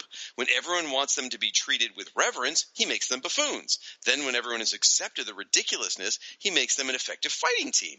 The worst thing about this entry is that Ty Templeton was working with Michael Eury on a proposal for an ongoing subs book that he was going to write and draw, which fell apart when Eury left DC. The promise of so much more that never happened. Ouch! I kind of wish I never knew that now. Because, like, I would have loved to see that book. Templeton drawing the subs. Oh my gosh. Yeah, that would have been a bull. I, I would have bought that Legion book. Oh yeah. So uh, he goes on to talk about Madman. He says you mentioned villains being taken on by Hawk and Dove, but what you missed was that this was because I because all right. So I had mentioned how Hawk and Dove used to annex a lot of characters and how they annexed the Madmen. He says that uh, this was actually part of a crossover with the Creeper that came out of a reader competition to suggest a guest star. The whole idea was to use as many Steve Ditko characters as possible and to shoehorn in as many jokes about madmen in Washington as the Kesels could manage. Look at that. That's pretty cool, actually. It says Greg Guler, uh, Guler, the artist we talked about, was uh, slightly unfairly overlooked. Obviously, being the guy who takes over from Rob Liefeld is a poison chalice. I like that. Then he goes on to say about Two Face. He goes, My first Batman comic starred Two Face, and even though it was written by um, Max Allan Collins, I, I, still feel quite a lot of warmth towards the character. That The annual that this entry is based on remains a favorite story of mine, but I have yet to. Um, okay, hold on. Let me should back up when we talked about the Two Face entry, we talked about how in that entry they talked about how uh, Harvey Dent had a lot of questionable actions before he even became Two Face. And I said I felt like that sort of took away from the character and the, the, the sort of split nature of them. But here's where he's addressing that. He goes, so um, let's see, it's a favorite story, but I have to disagree that it makes him a villain from the start. He is presented as advocating an eye for an eye justice along the lines of the kind of person you'd see on a TV discussion of the death penalty, not as an outright villain. I disagree with him, but I don't think he's presented as evil. Even when he gives into the darkness at the end of the story, I think it's a shown as a broken Harvey rather than uh, nece- a necessary evolution. So, all right, fair enough to hear the other side because I have not read that annual, or at least I haven't in many, many years. So that's very, very fair. We got a comment from Chris Lewis. and He says, "Boom tube, huh? They drop you within a mile radius of your destination. Darkseid is still about fifteen to twenty minutes walk away." So I don't have to outrun you, Rob. I just have to outrun Darkseid. That's right. uh, then we heard from Ryan Daly from the Firewater Podcast Network, shows like Cheers Cast, Batman Nightcast, and many more. Uh, and he says, Lord, that big Barda page by Adam Hughes is stunning. What leaves me equally shocked, though, is the fact that I've never seen this image before. How is it not the first entry in every image search for Barda on the World Wide Web? Get your act together, Internet. You're not wrong. You're not wrong. Uh, we got a comment from Matt Soroyce, and he says, uh, "Great episode. It's Mister Miracle here, there, and everywhere. What do you what do you expect from the greatest escape artist in the universe? No one entry can hold him.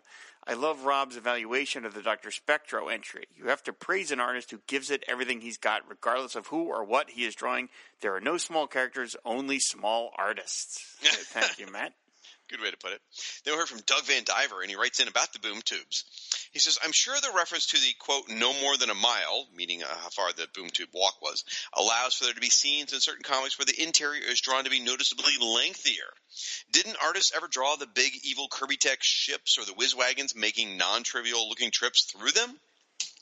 Not everyone is walking, is my point. So a boom tube could be uh, could compare to an on ramp or an off ramp, ramp if the story needs it. I guess that's a very good uh, no prize version, Doug. I'll buy that. Yeah, that works.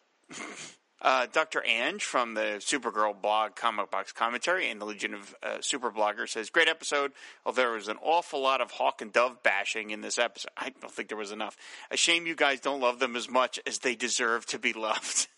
it's so you sweet, know, Anj. I take the position of I want to love them more, but they got to give me more. So I uh, I like him in the Titans TV series, but yeah, not not that series. I, again, I, there's so much like on the cusp of me loving in that's uh, in the comic series, but it's just not there. All right, uh, forgive me, folks. I think my voice is going uh, as we're getting through this feedback. There's so much of it. All right, uh, up next is Doctor Light Two, and uh, he gives quotes from Crisis here. You turn in battle, girl. A fatal mistake. Way to go, Dr. Light. Uh, I have come full circle with the death of Supergirl in Crisis. It is clearly the image of the crisis. She died to save the universe and her cousin, and of course, she has come back and is more popular than ever. Fair enough. And he says, as for Dr. Light, I never blamed her for Kara's death. She was so struck with by Kara's sacrifice that she changed herself. If you read her comments in Crisis number seven, you see how that edgy anger uh, of Dr. Light is gone. Huh. I never noticed that, so I'll have to check that out next time I reread Crisis. It goes on to say, Guardians of the Universe. I will remind you of my adolescent reaction to their story in Millennium when they left the universe to hang out with the Zamarons. And I quote, Great, the short old prune guys get to paradise with the Glamazons. Meanwhile, no girl will notice me. Teenage Anne uh, cracks me up. He says on Guy Gardner because I had talked about how Guy Gardner was sort of a unique type of character where he's he's brash, he's unpleasant, he's he's you know sexist, he's a jerk, but he's a hero and he's doing the right thing and he's loyal. So I said, you know, I thought that was an interesting archetype for comics at that time. I couldn't think of anyone else. And he comes back and says, maybe U.S. Agent is one of those. You know, a good guy who's a jerk. And he says, I think U.S. Agent was basically the Marvel version of Guy Gardner. And I think that's very fair. Uh, I would agree with that. But I do think U.S. Agent came pretty late compared to Guy Gardner. I mean, Guy Gardner was a jerk by what 87, and I don't think U.S. Agent was really in play till what, like the maybe early 90s or so. I so, think, uh, may I think so, maybe. Yeah, I can't remember exactly when. I mean, I'm, I'm I'm thinking Force Works in my brain, but I, I knew he was around before that. All right. Uh, he also mentions the prankster. He says, "Love this version. I agree that it is weird that he is a Superman villain, especially given that there is also the Toyman. He should be an Atom villain." I didn't. Hmm. No, I don't understand that. Who is he talking about? The prankster being an Atom villain, or the Toyman being an Atom villain? Toyman, I could see it, but pranks, I don't get the connection between prankster and Atom. Well, I mean, you know, I think given the nature of the this this, well, you know, hmm. Yeah, I don't know. okay. I, am rationalizing either one, but because uh, I could see the Atom fighting these types of characters, but yeah, I don't know. Well, let us know, Anj, which one you were thinking of. Okay, uh, we got a comment from Joe X, and regarding the L period, E period, whatever. Uh, Dear Penthouse Forum slash Rob, I never thought I would be writing a letter like this, but what? What is that even a reference to? I don't exactly know. I just liked it though. Uh, maybe you said something positive about the Legion. Maybe that's what it was. Okay, That doesn't sound That's- like me. Well, but acronym Legion. I mean, there's some good stuff. You know, Barry Kitson's good. Anyway, uh, he talks about Mr. Miracle the Third. He goes, "I liked Shiloh Norman better as the warden of a supervillain prison as a nod to Kingdom Come." Yeah, I'd forgotten about that. Yeah, there was a supervillain prison, I think called the Slab in Antarctica or something like that, and Shiloh was the warden there. And yeah, clearly, in hindsight, that is a nod to Mr. Miracle being the warden in uh, Kingdom Come. Makes perfect sense. And he says Zoom's squid piece is great as always. And he says the squid is actually a riff on the spirit villain, the octopus. That makes total sense. I, I did not know that, but it yeah, makes I sense. didn't- yeah, it makes total. And now that he's now that he points it out, I was like, yeah, that's totally what it is. So good, uh, good, good call on you there, Joe. That's that makes that, that's. I was like, I can't believe I missed that. Uh, we got a comment from Mike Dinus, uh, or he says, he says, or he said Mike Dinus. He says, kind of sounds like Dynasty without the ty. Thank you, Mike. That's Uh, a note just for you in enunciation, you fool. That's not supposed to be on the I air. know. I'm just saying it anyway. Just in all right. Been Once in a while, I make the extra effort to say y'all's folks' names right. Not very often. He says regarding Rainbow Raider, are they Morts? Of course. Am I still going to find their first appearance issues? Absolutely. Did you mention the Wanderers? I must have blacked out for that. I will not seek out those issues. I would rather hear an Omega Men Who's Who podcast than hear more about the Wanderers. Speaking of house ads, I remember seeing the Wanderers house ad proclaiming, "We're born to solve the final mystery. Who killed them?" And I hated it every time I saw it. I miss those hostess ads. That's fantastic. Didn't you do a, an April Fool's Day uh, fake commercial where it was like going to be the the up uh, like up with forever people, yeah. up with oh up with forever people. Okay, it wasn't the uh, it wasn't the Omega Men then. Okay, no, all no, it's up with forever people. Yeah.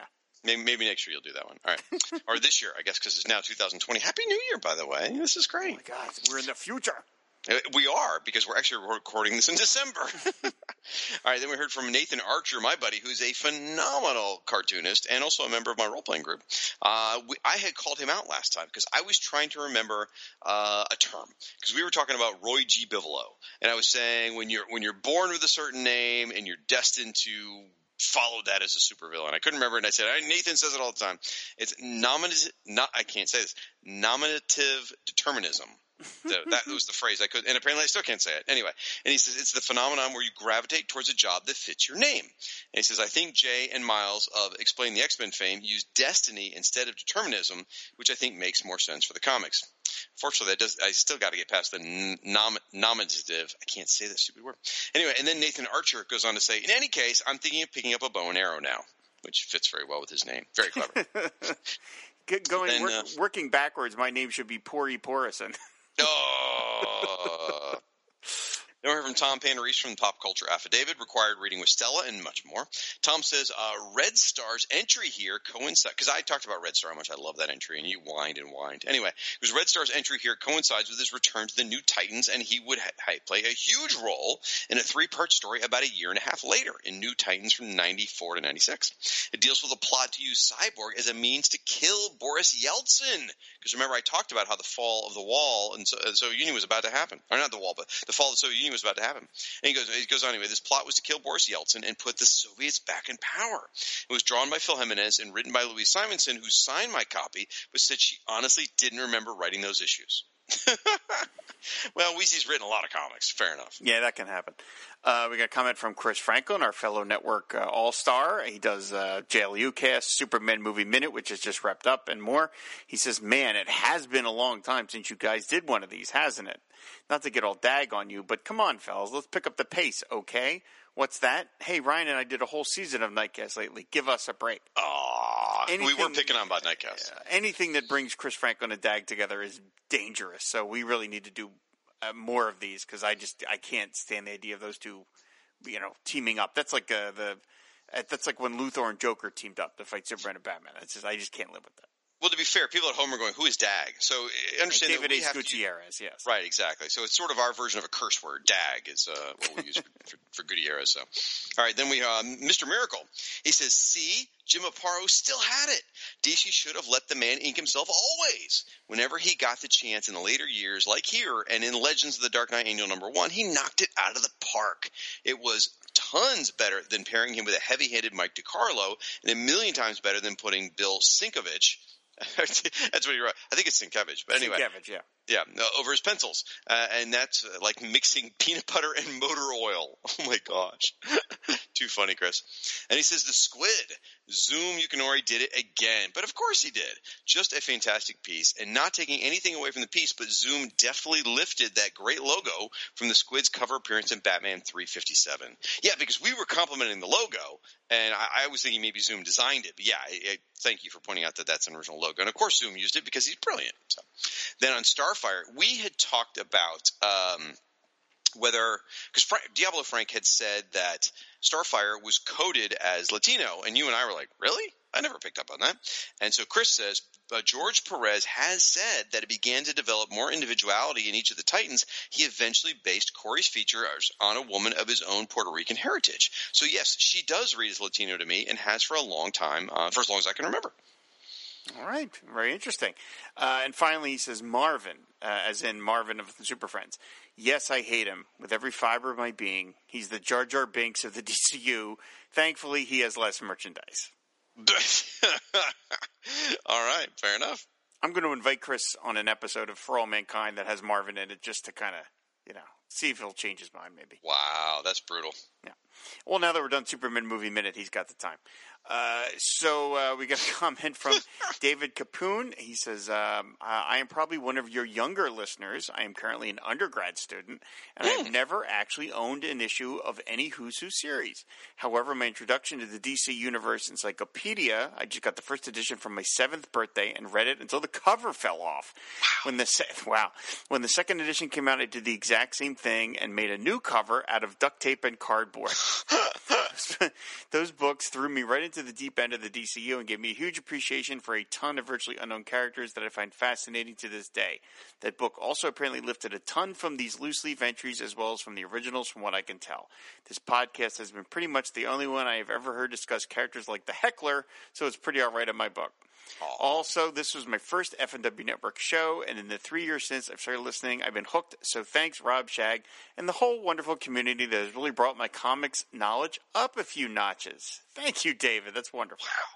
That was awesome, man. That's fantastic. Well, why don't you write us in again? Tell us some of your favorite entries, like we've described, or some of the ones you're interested in. And, I, I, love hearing your history on that. That's wonderful. So cool. And Very you know, from what you've seen as a newbie, you know, do you feel a more affinity to the um, loose leaf entries you've seen, you know, uh, digitally online, or maybe the uh, original stuff? I mean, I'd be curious to hear your opinion as someone who's coming to this fresh. So, all right, thank you, David.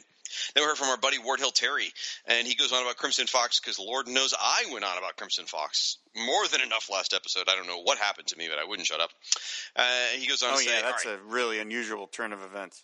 I never liked you. Anyway, uh, Ward Hill Terry goes on to say, "This is my this is the only opportunity I'll have for this rant. I read the Starman story with her years after it was published because uh, remember I mentioned there was a Starman story where like all these members of Justice League got kill." And uh, he says, uh, I had not seen the character previously. I had seen Blue Devil in the original Amazing Man many times. I had already developed a strong dislike for superhero stories of slaughtered superheroes. Yes, I understand that this is a way to show how tough and ruthless the villain of the piece is, but I still do not like it. After my initial dislike of this particular um, Starman, Mist, Crimson Fox, Blue Devil, Amazing Man story, I figured out a way around it. The story is told by the Mist, and as far as I'm concerned, the Mist is an unreliable narrator. She told the story to her baby, but there was no corroborating sources. So in my head canon, a phrase I learned on the Fire and Water Podcast Network, the events as described by the Mist never happened. Blue Devil wasn't killed. Amazing Man wasn't killed. And Crimson Fox uh, survived to be a French language comic by Moebius. I love that word, Hill Terry. Thank you so much. Uh, we got a comment from the aforementioned David Ace Gutierrez. Uh, he says, I appreciate that you guys do the show given the time it demands. I love that you guys do this for us and for free, except that I'm a patron, so I demand satisfaction. we do it all for you, David, and we know that uh, you have something you need to, you know, you need something to occupy your time while you're uh, working at the Katana Banana. We understand. Yes. Uh, he he mentions regarding the squid entry. He says Zoom knocks it out again. How does he do it? I, you know, we don't know. We have not been able to figure that out, and we've been working with the man for several years. And uh, we there's another one, another listing coming up very shortly. Yeah, yeah, absolutely. Then we heard from Liz Ann Oswald, who has her own YouTube channel. She says, Big Barda looks awesome. I say that Lainie Kazan was more vixen build than big boned in her prime, or as the kids say now, thick. Anyway, Barda is awesome. Yes, uh, that, absolutely correct, Liz. And that was just my own uh, misstep in, in my wording. I'm I'm not so smart with the words, without a doubt. So Liz goes on to say, Mr. Miracle was so cool, and I had his toy as a kid. He was just so cool, and I think everyone had him. No, no, Liz. I did not have him, and I'm still bitter. But anyway, uh, Liz goes on to say, I liked him uh, a bit in the comics, though he was my favorite. Uh, my favorite was in Another Nail, where he becomes a spirit in the Green Lantern ring that Barda uses. Wow! I've read the nail, but I don't think I've ever read Another Nail. I don't think, because I don't remember that. That sounds really, really cool. Then he goes on to talk about Red Star. Uh, I'm sorry, uh, Liz goes on to talk about Red Star, and Liz says uh, Red Star. Yet uh, he shouldn't be built like that because Rob was talking about. Remember the height and weight it was really off for Red Star because Red Star's built was like a brick, and yet the height and weight was really skinny. And Liz says that for Red Star, uh, he shouldn't be built like that. The height and weight of that is what they give Spider-Man in OHOTMU, so that wouldn't work. That is a very good observation. I didn't even think about that comparison. Yeah, if if, if Red Star had Spider-Man's build, that's not going to fly. Hmm. Thank you, Liz. Appreciate that. Then we heard from Diablo Frank from the Rolled Spine Podcast Network, and Frank has a new podcast. Rob, it is the Marvel Handbook Podcast, and it's about OHOTMU. So it's sort of like his warp, twisted, demented version of the Who's Who podcast for OHOTMU it's uh, interesting. He's got lots of different guest stars, and uh, sometimes he uses lost audio that was recorded years ago. So check that out. uh, anyway, Frank says when I interviewed Mark Waid, he talked about how he easily typed out reams and reams of text from memory about myriad DC properties while working on the loose leaf Who's Who, which makes the half-filled boom tube page an unintended critique. The fourth world is certainly one area of the DCU that he's never seemed to linger on, and given that it was something of an intrusion of Marvel content and talent, making the end of DC Silver, uh, marking the end of DC Silver Age. I wonder if there's an unreported sort of Alex Rossian fanboy hiccup here. All of that is to say that I got more mileage out of the idle speculation that I would have in actually talking about the boom tube entry. So I mentioned that earlier. When you look at the New God entries that are written by Mark Waid, there isn't a lot of text, and we have commented on that many times. I never put it together, though, that maybe it has to do with sort of a, a dislike Mark Waid might have, I suppose, for the New Gods characters. I mean, I doubt he genuinely dislikes them, but I don't remember him ever writing a New Gods book. So that's hmm, interesting. Maybe maybe just didn't have a lot of enthusiasm for the for the job. Could be. I mean, also, I remember when we did the original Who's Who, all the Batman the Outsiders entries, even though they're written by Mike W. Barr, the text was always super short. So maybe it's just a stylistic choice. Mm-hmm. Um, then he goes on to say, Frank goes on to say about Crimson Fox, always read to me exactly as advertised here. An NPC generated to check off some obligatory boxes in service to an assigned premise rather than a muse. Can we talk about how she doesn't look anything like a fox and how she's just another one of the seemingly endless variations on clawed cat ladies that seem to be a requisite addition to superhero teams of the late Bronze and Chromium ages. That's a fair thing. That is fair. I will say though, Frank was really grumpy when he wrote his uh, all these posts this time. oh, oh boy! What a get another amazing turn of events. Uh, more so than usual. In terms of his list of favorite to least favorite uh, J- JLA supporting staff members, he writes Dale Gunn, Oberon, Max Lord, Sue Dibney, Wendy, Catherine Cobert, the Yaz, Snapper Carr, and Marvin. I'm sorry, putting Marvin below Snapper Carr is ridiculous. All right. Then it goes on to say you have to give credit where it's due. It was smart to relaunch the Green Lantern series as a quasi team book, stealth anthology, rotating three different lead Green Lanterns instead of arguing for uh, chopping the baby into halves, especially when it came time for a spin off franchise. Mosaic was brilliant at times, both in story and art, easily outshining its sibling titles. With Pat Broderick's uh, exiting, Hal Jordan's book really suffered from the Hal Jordanness of Mark Bright.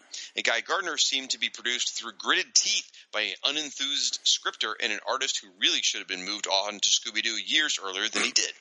In retrospect, he's not wrong about any of these points. Actually, um, eh, the writer, uh, in retrospect, the writer clearly needed to be dropping titles from his workload rather than adding them, and cashing all of those checks expedited his burnout and dismissal from the field. So he's not wrong. Uh, the Green Lantern era started off explosively. I mean, they had numerous books. I mean, it, Geoff Johns' explosive era wasn't the first time Green Lantern exploded. I mean, we had Green Lantern, we had Mosaic, we had Guy Gardner, uh, we had Green Lantern Quarterly, we had all these books out there, and yeah, they very quickly soured, almost all of them, and a lot of it had to do with the writer who burned out and uh, left the industry. And we're not going to talk about that writer uh, anymore because he's a bad, bad, bad person. Uh, he says uh, regarding point R, he says uh, I didn't get Terra Man as a kid, but at least his ridiculousness stood out in a big Vartox kind of way. Hey, there's Vartox again.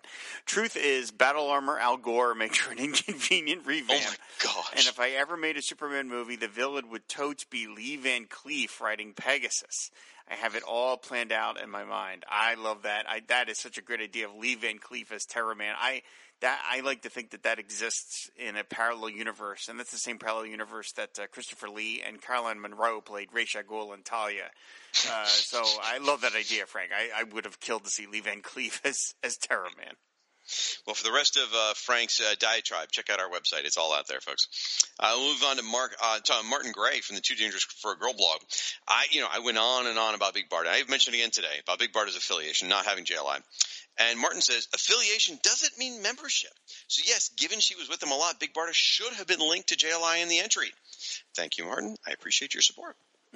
then he says uh, Rob is right.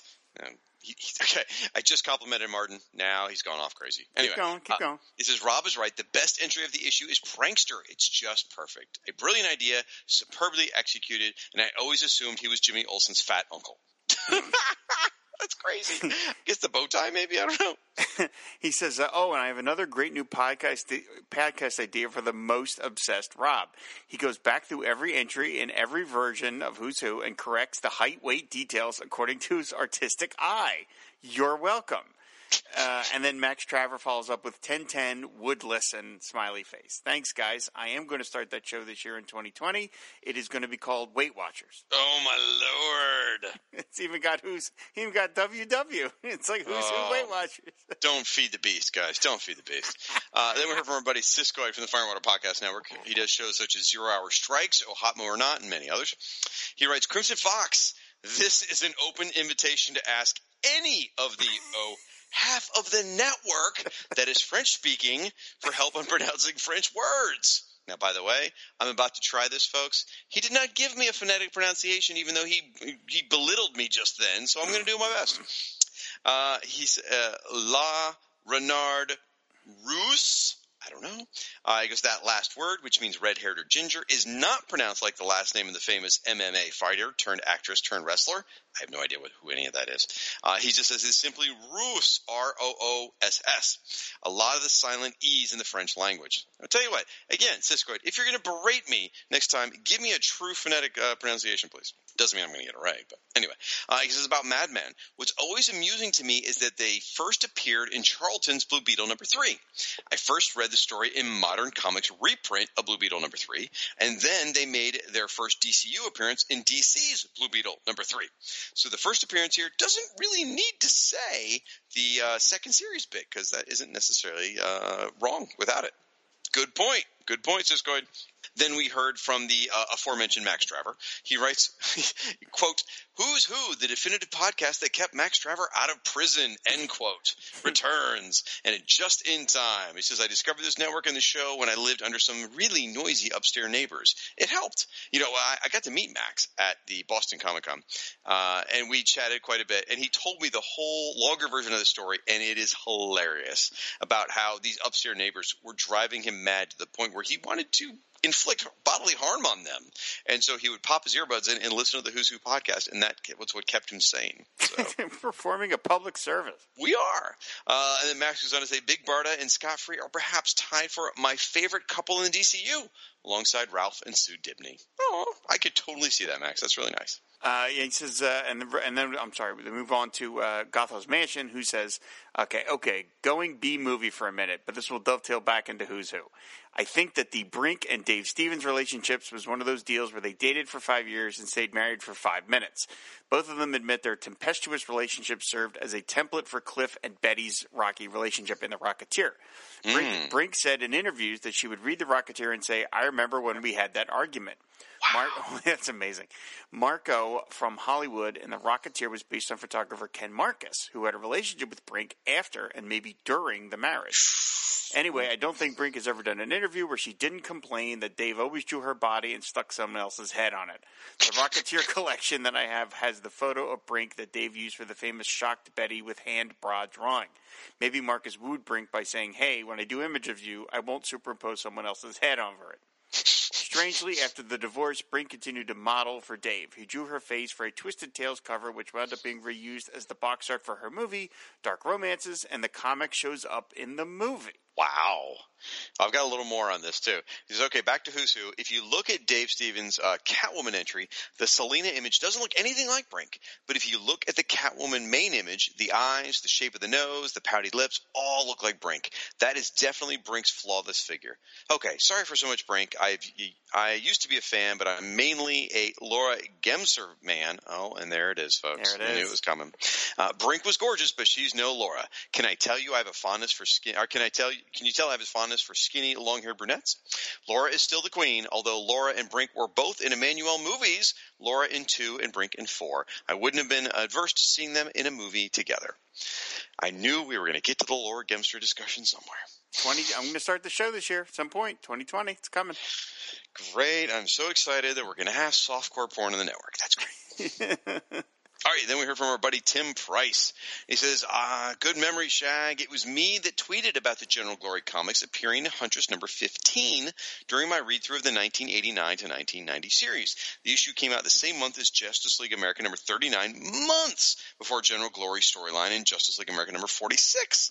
That was a crazy surprise find. Yeah, it's awesome. And again, I put it down to the editor, Andy Helfer, uh, playing a part in that. Tim continues, Dr. Spectre certainly has come a long way. First a villain in the Squadron Sinister, then a hero of sorts in the Squadron Supreme, then a woman received by the power er, then a woman received the power prism, then what's that? Dr. Spectrum? Oh, sorry.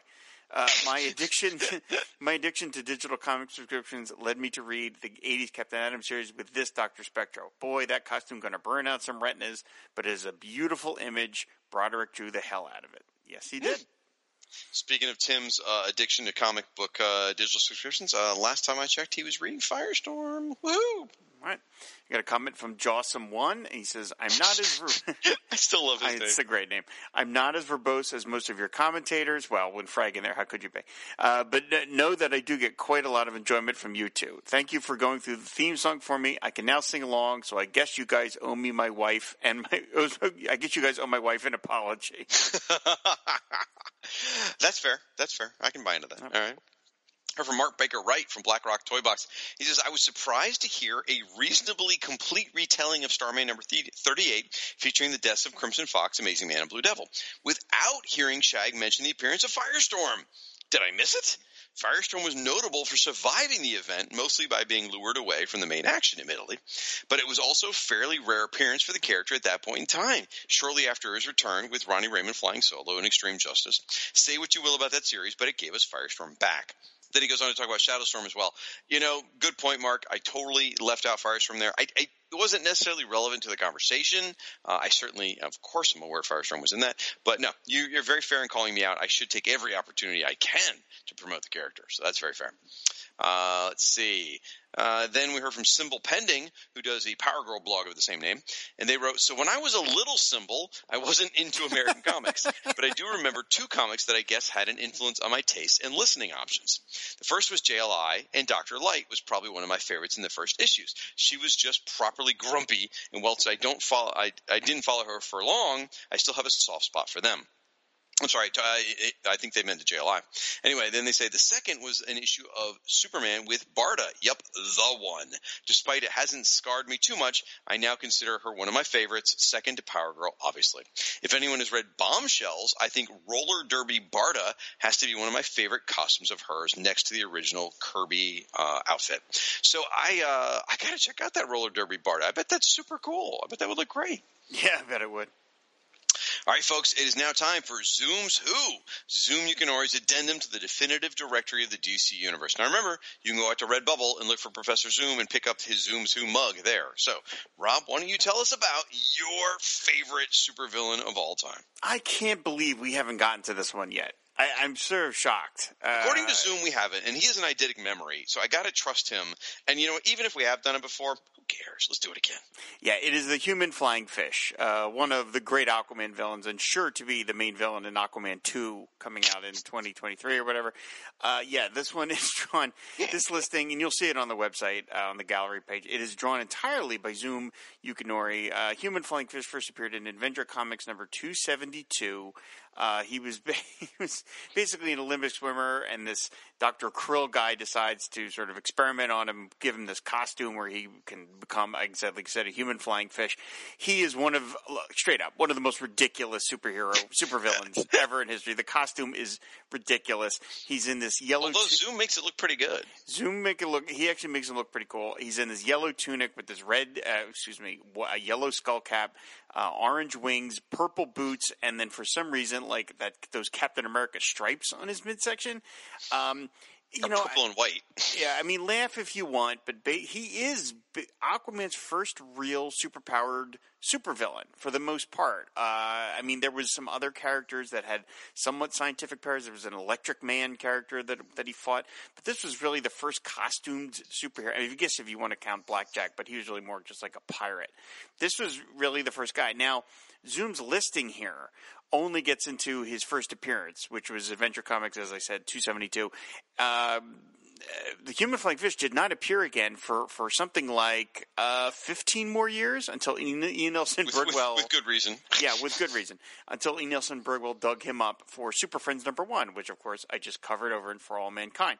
So uh, Zoom just talks- Jeez, Rob, you keep promoting your own podcast. yeah, yeah, there you go. Um, so Zoom talks about talks about him here. The listing is great. What I find very funny is uh, we see this close up of the human flying fish. The guy's name is uh, Victor Bragg. We see Bragg without his mask. We see him flying out of the water and being chased by Aquaman, and then we see Doctor Krill. Uh, on the left hand side of the page. And for those of you who have read that story, Adventure Comics number 272, as drawn by Ramona Fradon, that really does not look like the krill that Ah, you see in the story I had a suspicion. he looks kind of like Zoom Yukinori. Yes, I he have does. to say.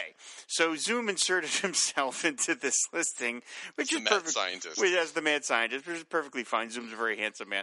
So I mean, it's it's just a tremendous listing. Um, I actually, no joke, would have thought that Human Flying Fish kind of earned a listing in um, Who's Who proper, the original, because, I mean, yes, he only really had a couple appearances to that point, but he was in Super Friends numbers one and two. That was kind of a big deal. And he did appear in a, um, a Super Friends children's book called uh, Revenge of the Superfoes, which Sean Myers and I covered on an episode of Fire and Water, I think last year. So, I mean, you know, for as obscure he as he was, he did appear in like outside the comic books. I mean, you know, not a lot of villains He- did manage to do that. He appeared more times than some of the other characters that were in the main, uh, the, the first iteration of Who's Who. Yeah. So, and then later on, he was brought back for Aquaman, sort of Atlantis, and they used him there and stuff like that. They brought like Did really? Yeah, yeah. They used. Yep, yep, yep, yep. No, not Kurt. Busiek. And um, oh Oh, shoot, the I- Williams guy? Tad? Williams, uh, yeah, when he took over the book, they brought him back. So I mean, he's he's been used, but uh, but yeah, it's it's an amazing listing. Zoom, of course, just crushes it as he always does. It's it's beautiful, and I'm very, I personally touched that he would include an Aquaman villain in in his uh, Zoom's Who book. And, and remember, folks, these Zoom's Who ones are done in the classic style with the yellow dots and the surprint and uh, the separation of the art and text. So yeah, it's it's a stunning piece. It's absolutely beautiful. And Yeah. this is the first and only iteration of Human Flying Fish where the character looks kind of cool. I mean, again, it's it's a bonkers costume, but the art is so interesting and dynamic that it's like, okay, yeah, maybe, okay. Sort of like uh, Signal Man drawn by somebody cool or something. Right. And also, like on the cover, we see the human flying fish being chased after the Golden Age Aquaman, which again a nice touch. Oh, is that? A, oh, is that? Let me see. Oh, yeah, yeah. Okay, there we go. I see that. Very cool.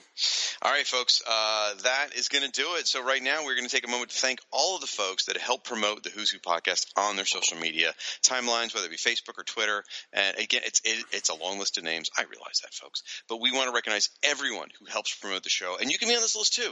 All you got to do is hit retweet on one of the tweets about the Who's Who podcast, or um, you, if you want to promote it yourself, you can just tag us and make sure we see it, uh, or go to Facebook and hit share. So, all right, going to run through the names real quick here. Our thanks to Al Girding, Between the Pages, Billy Delicious, Cash Flag, Chris Franklin, Chris Lewis, Chris Lydon, Chuck Rodriguez, Cluck Trent, Coffee and Comics, Dale Russell, David Ace Gutierrez, David Capoon, Dr. Ange, Dr. Pop Culture Bowling Green State University, Ed Moore, Fan Film Fridays Podcast, Green Lantern HG, Into the Weird, J. Jones Goldstein, Jack Roca, Jose Rivera, Connell, Liz Ann Oswald, Mark Baker Wright, Matthias McBride, Max Romero, Michael Kramer, Mike Dinas, Nicholas Alhelm, Nicholas Alhelm, sorry, Oddly, God of Snacks, Paul Kien, Pop Culture Affidavit, Retro Cabal, Russ Bailey, Secret Wars and Beyond Podcast, Siskoid, Tim Price, Warlock Thanos Podcast, Willie Arborough,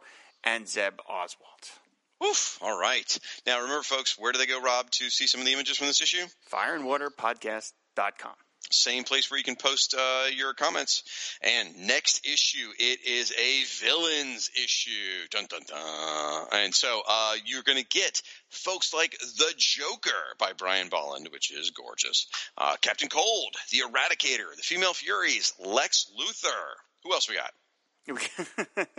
we got Arkham Asylum, Ra's Ghul, Reverse Flash, Human Flying Fish, Starro the Conqueror, Mr. Mxyzptlk, plus a fold-out poster of the Batcave, which you can put in your locker. That's right. Exactly. That's where mine hung. So, all right, folks, that's going to do it. So remember, hit us up on the social media, Fire and Water Podcast Network. Use the hashtag Pound FW Podcast and uh, spread the word. Let's get on to this because uh, until next time, who's, who's next? next?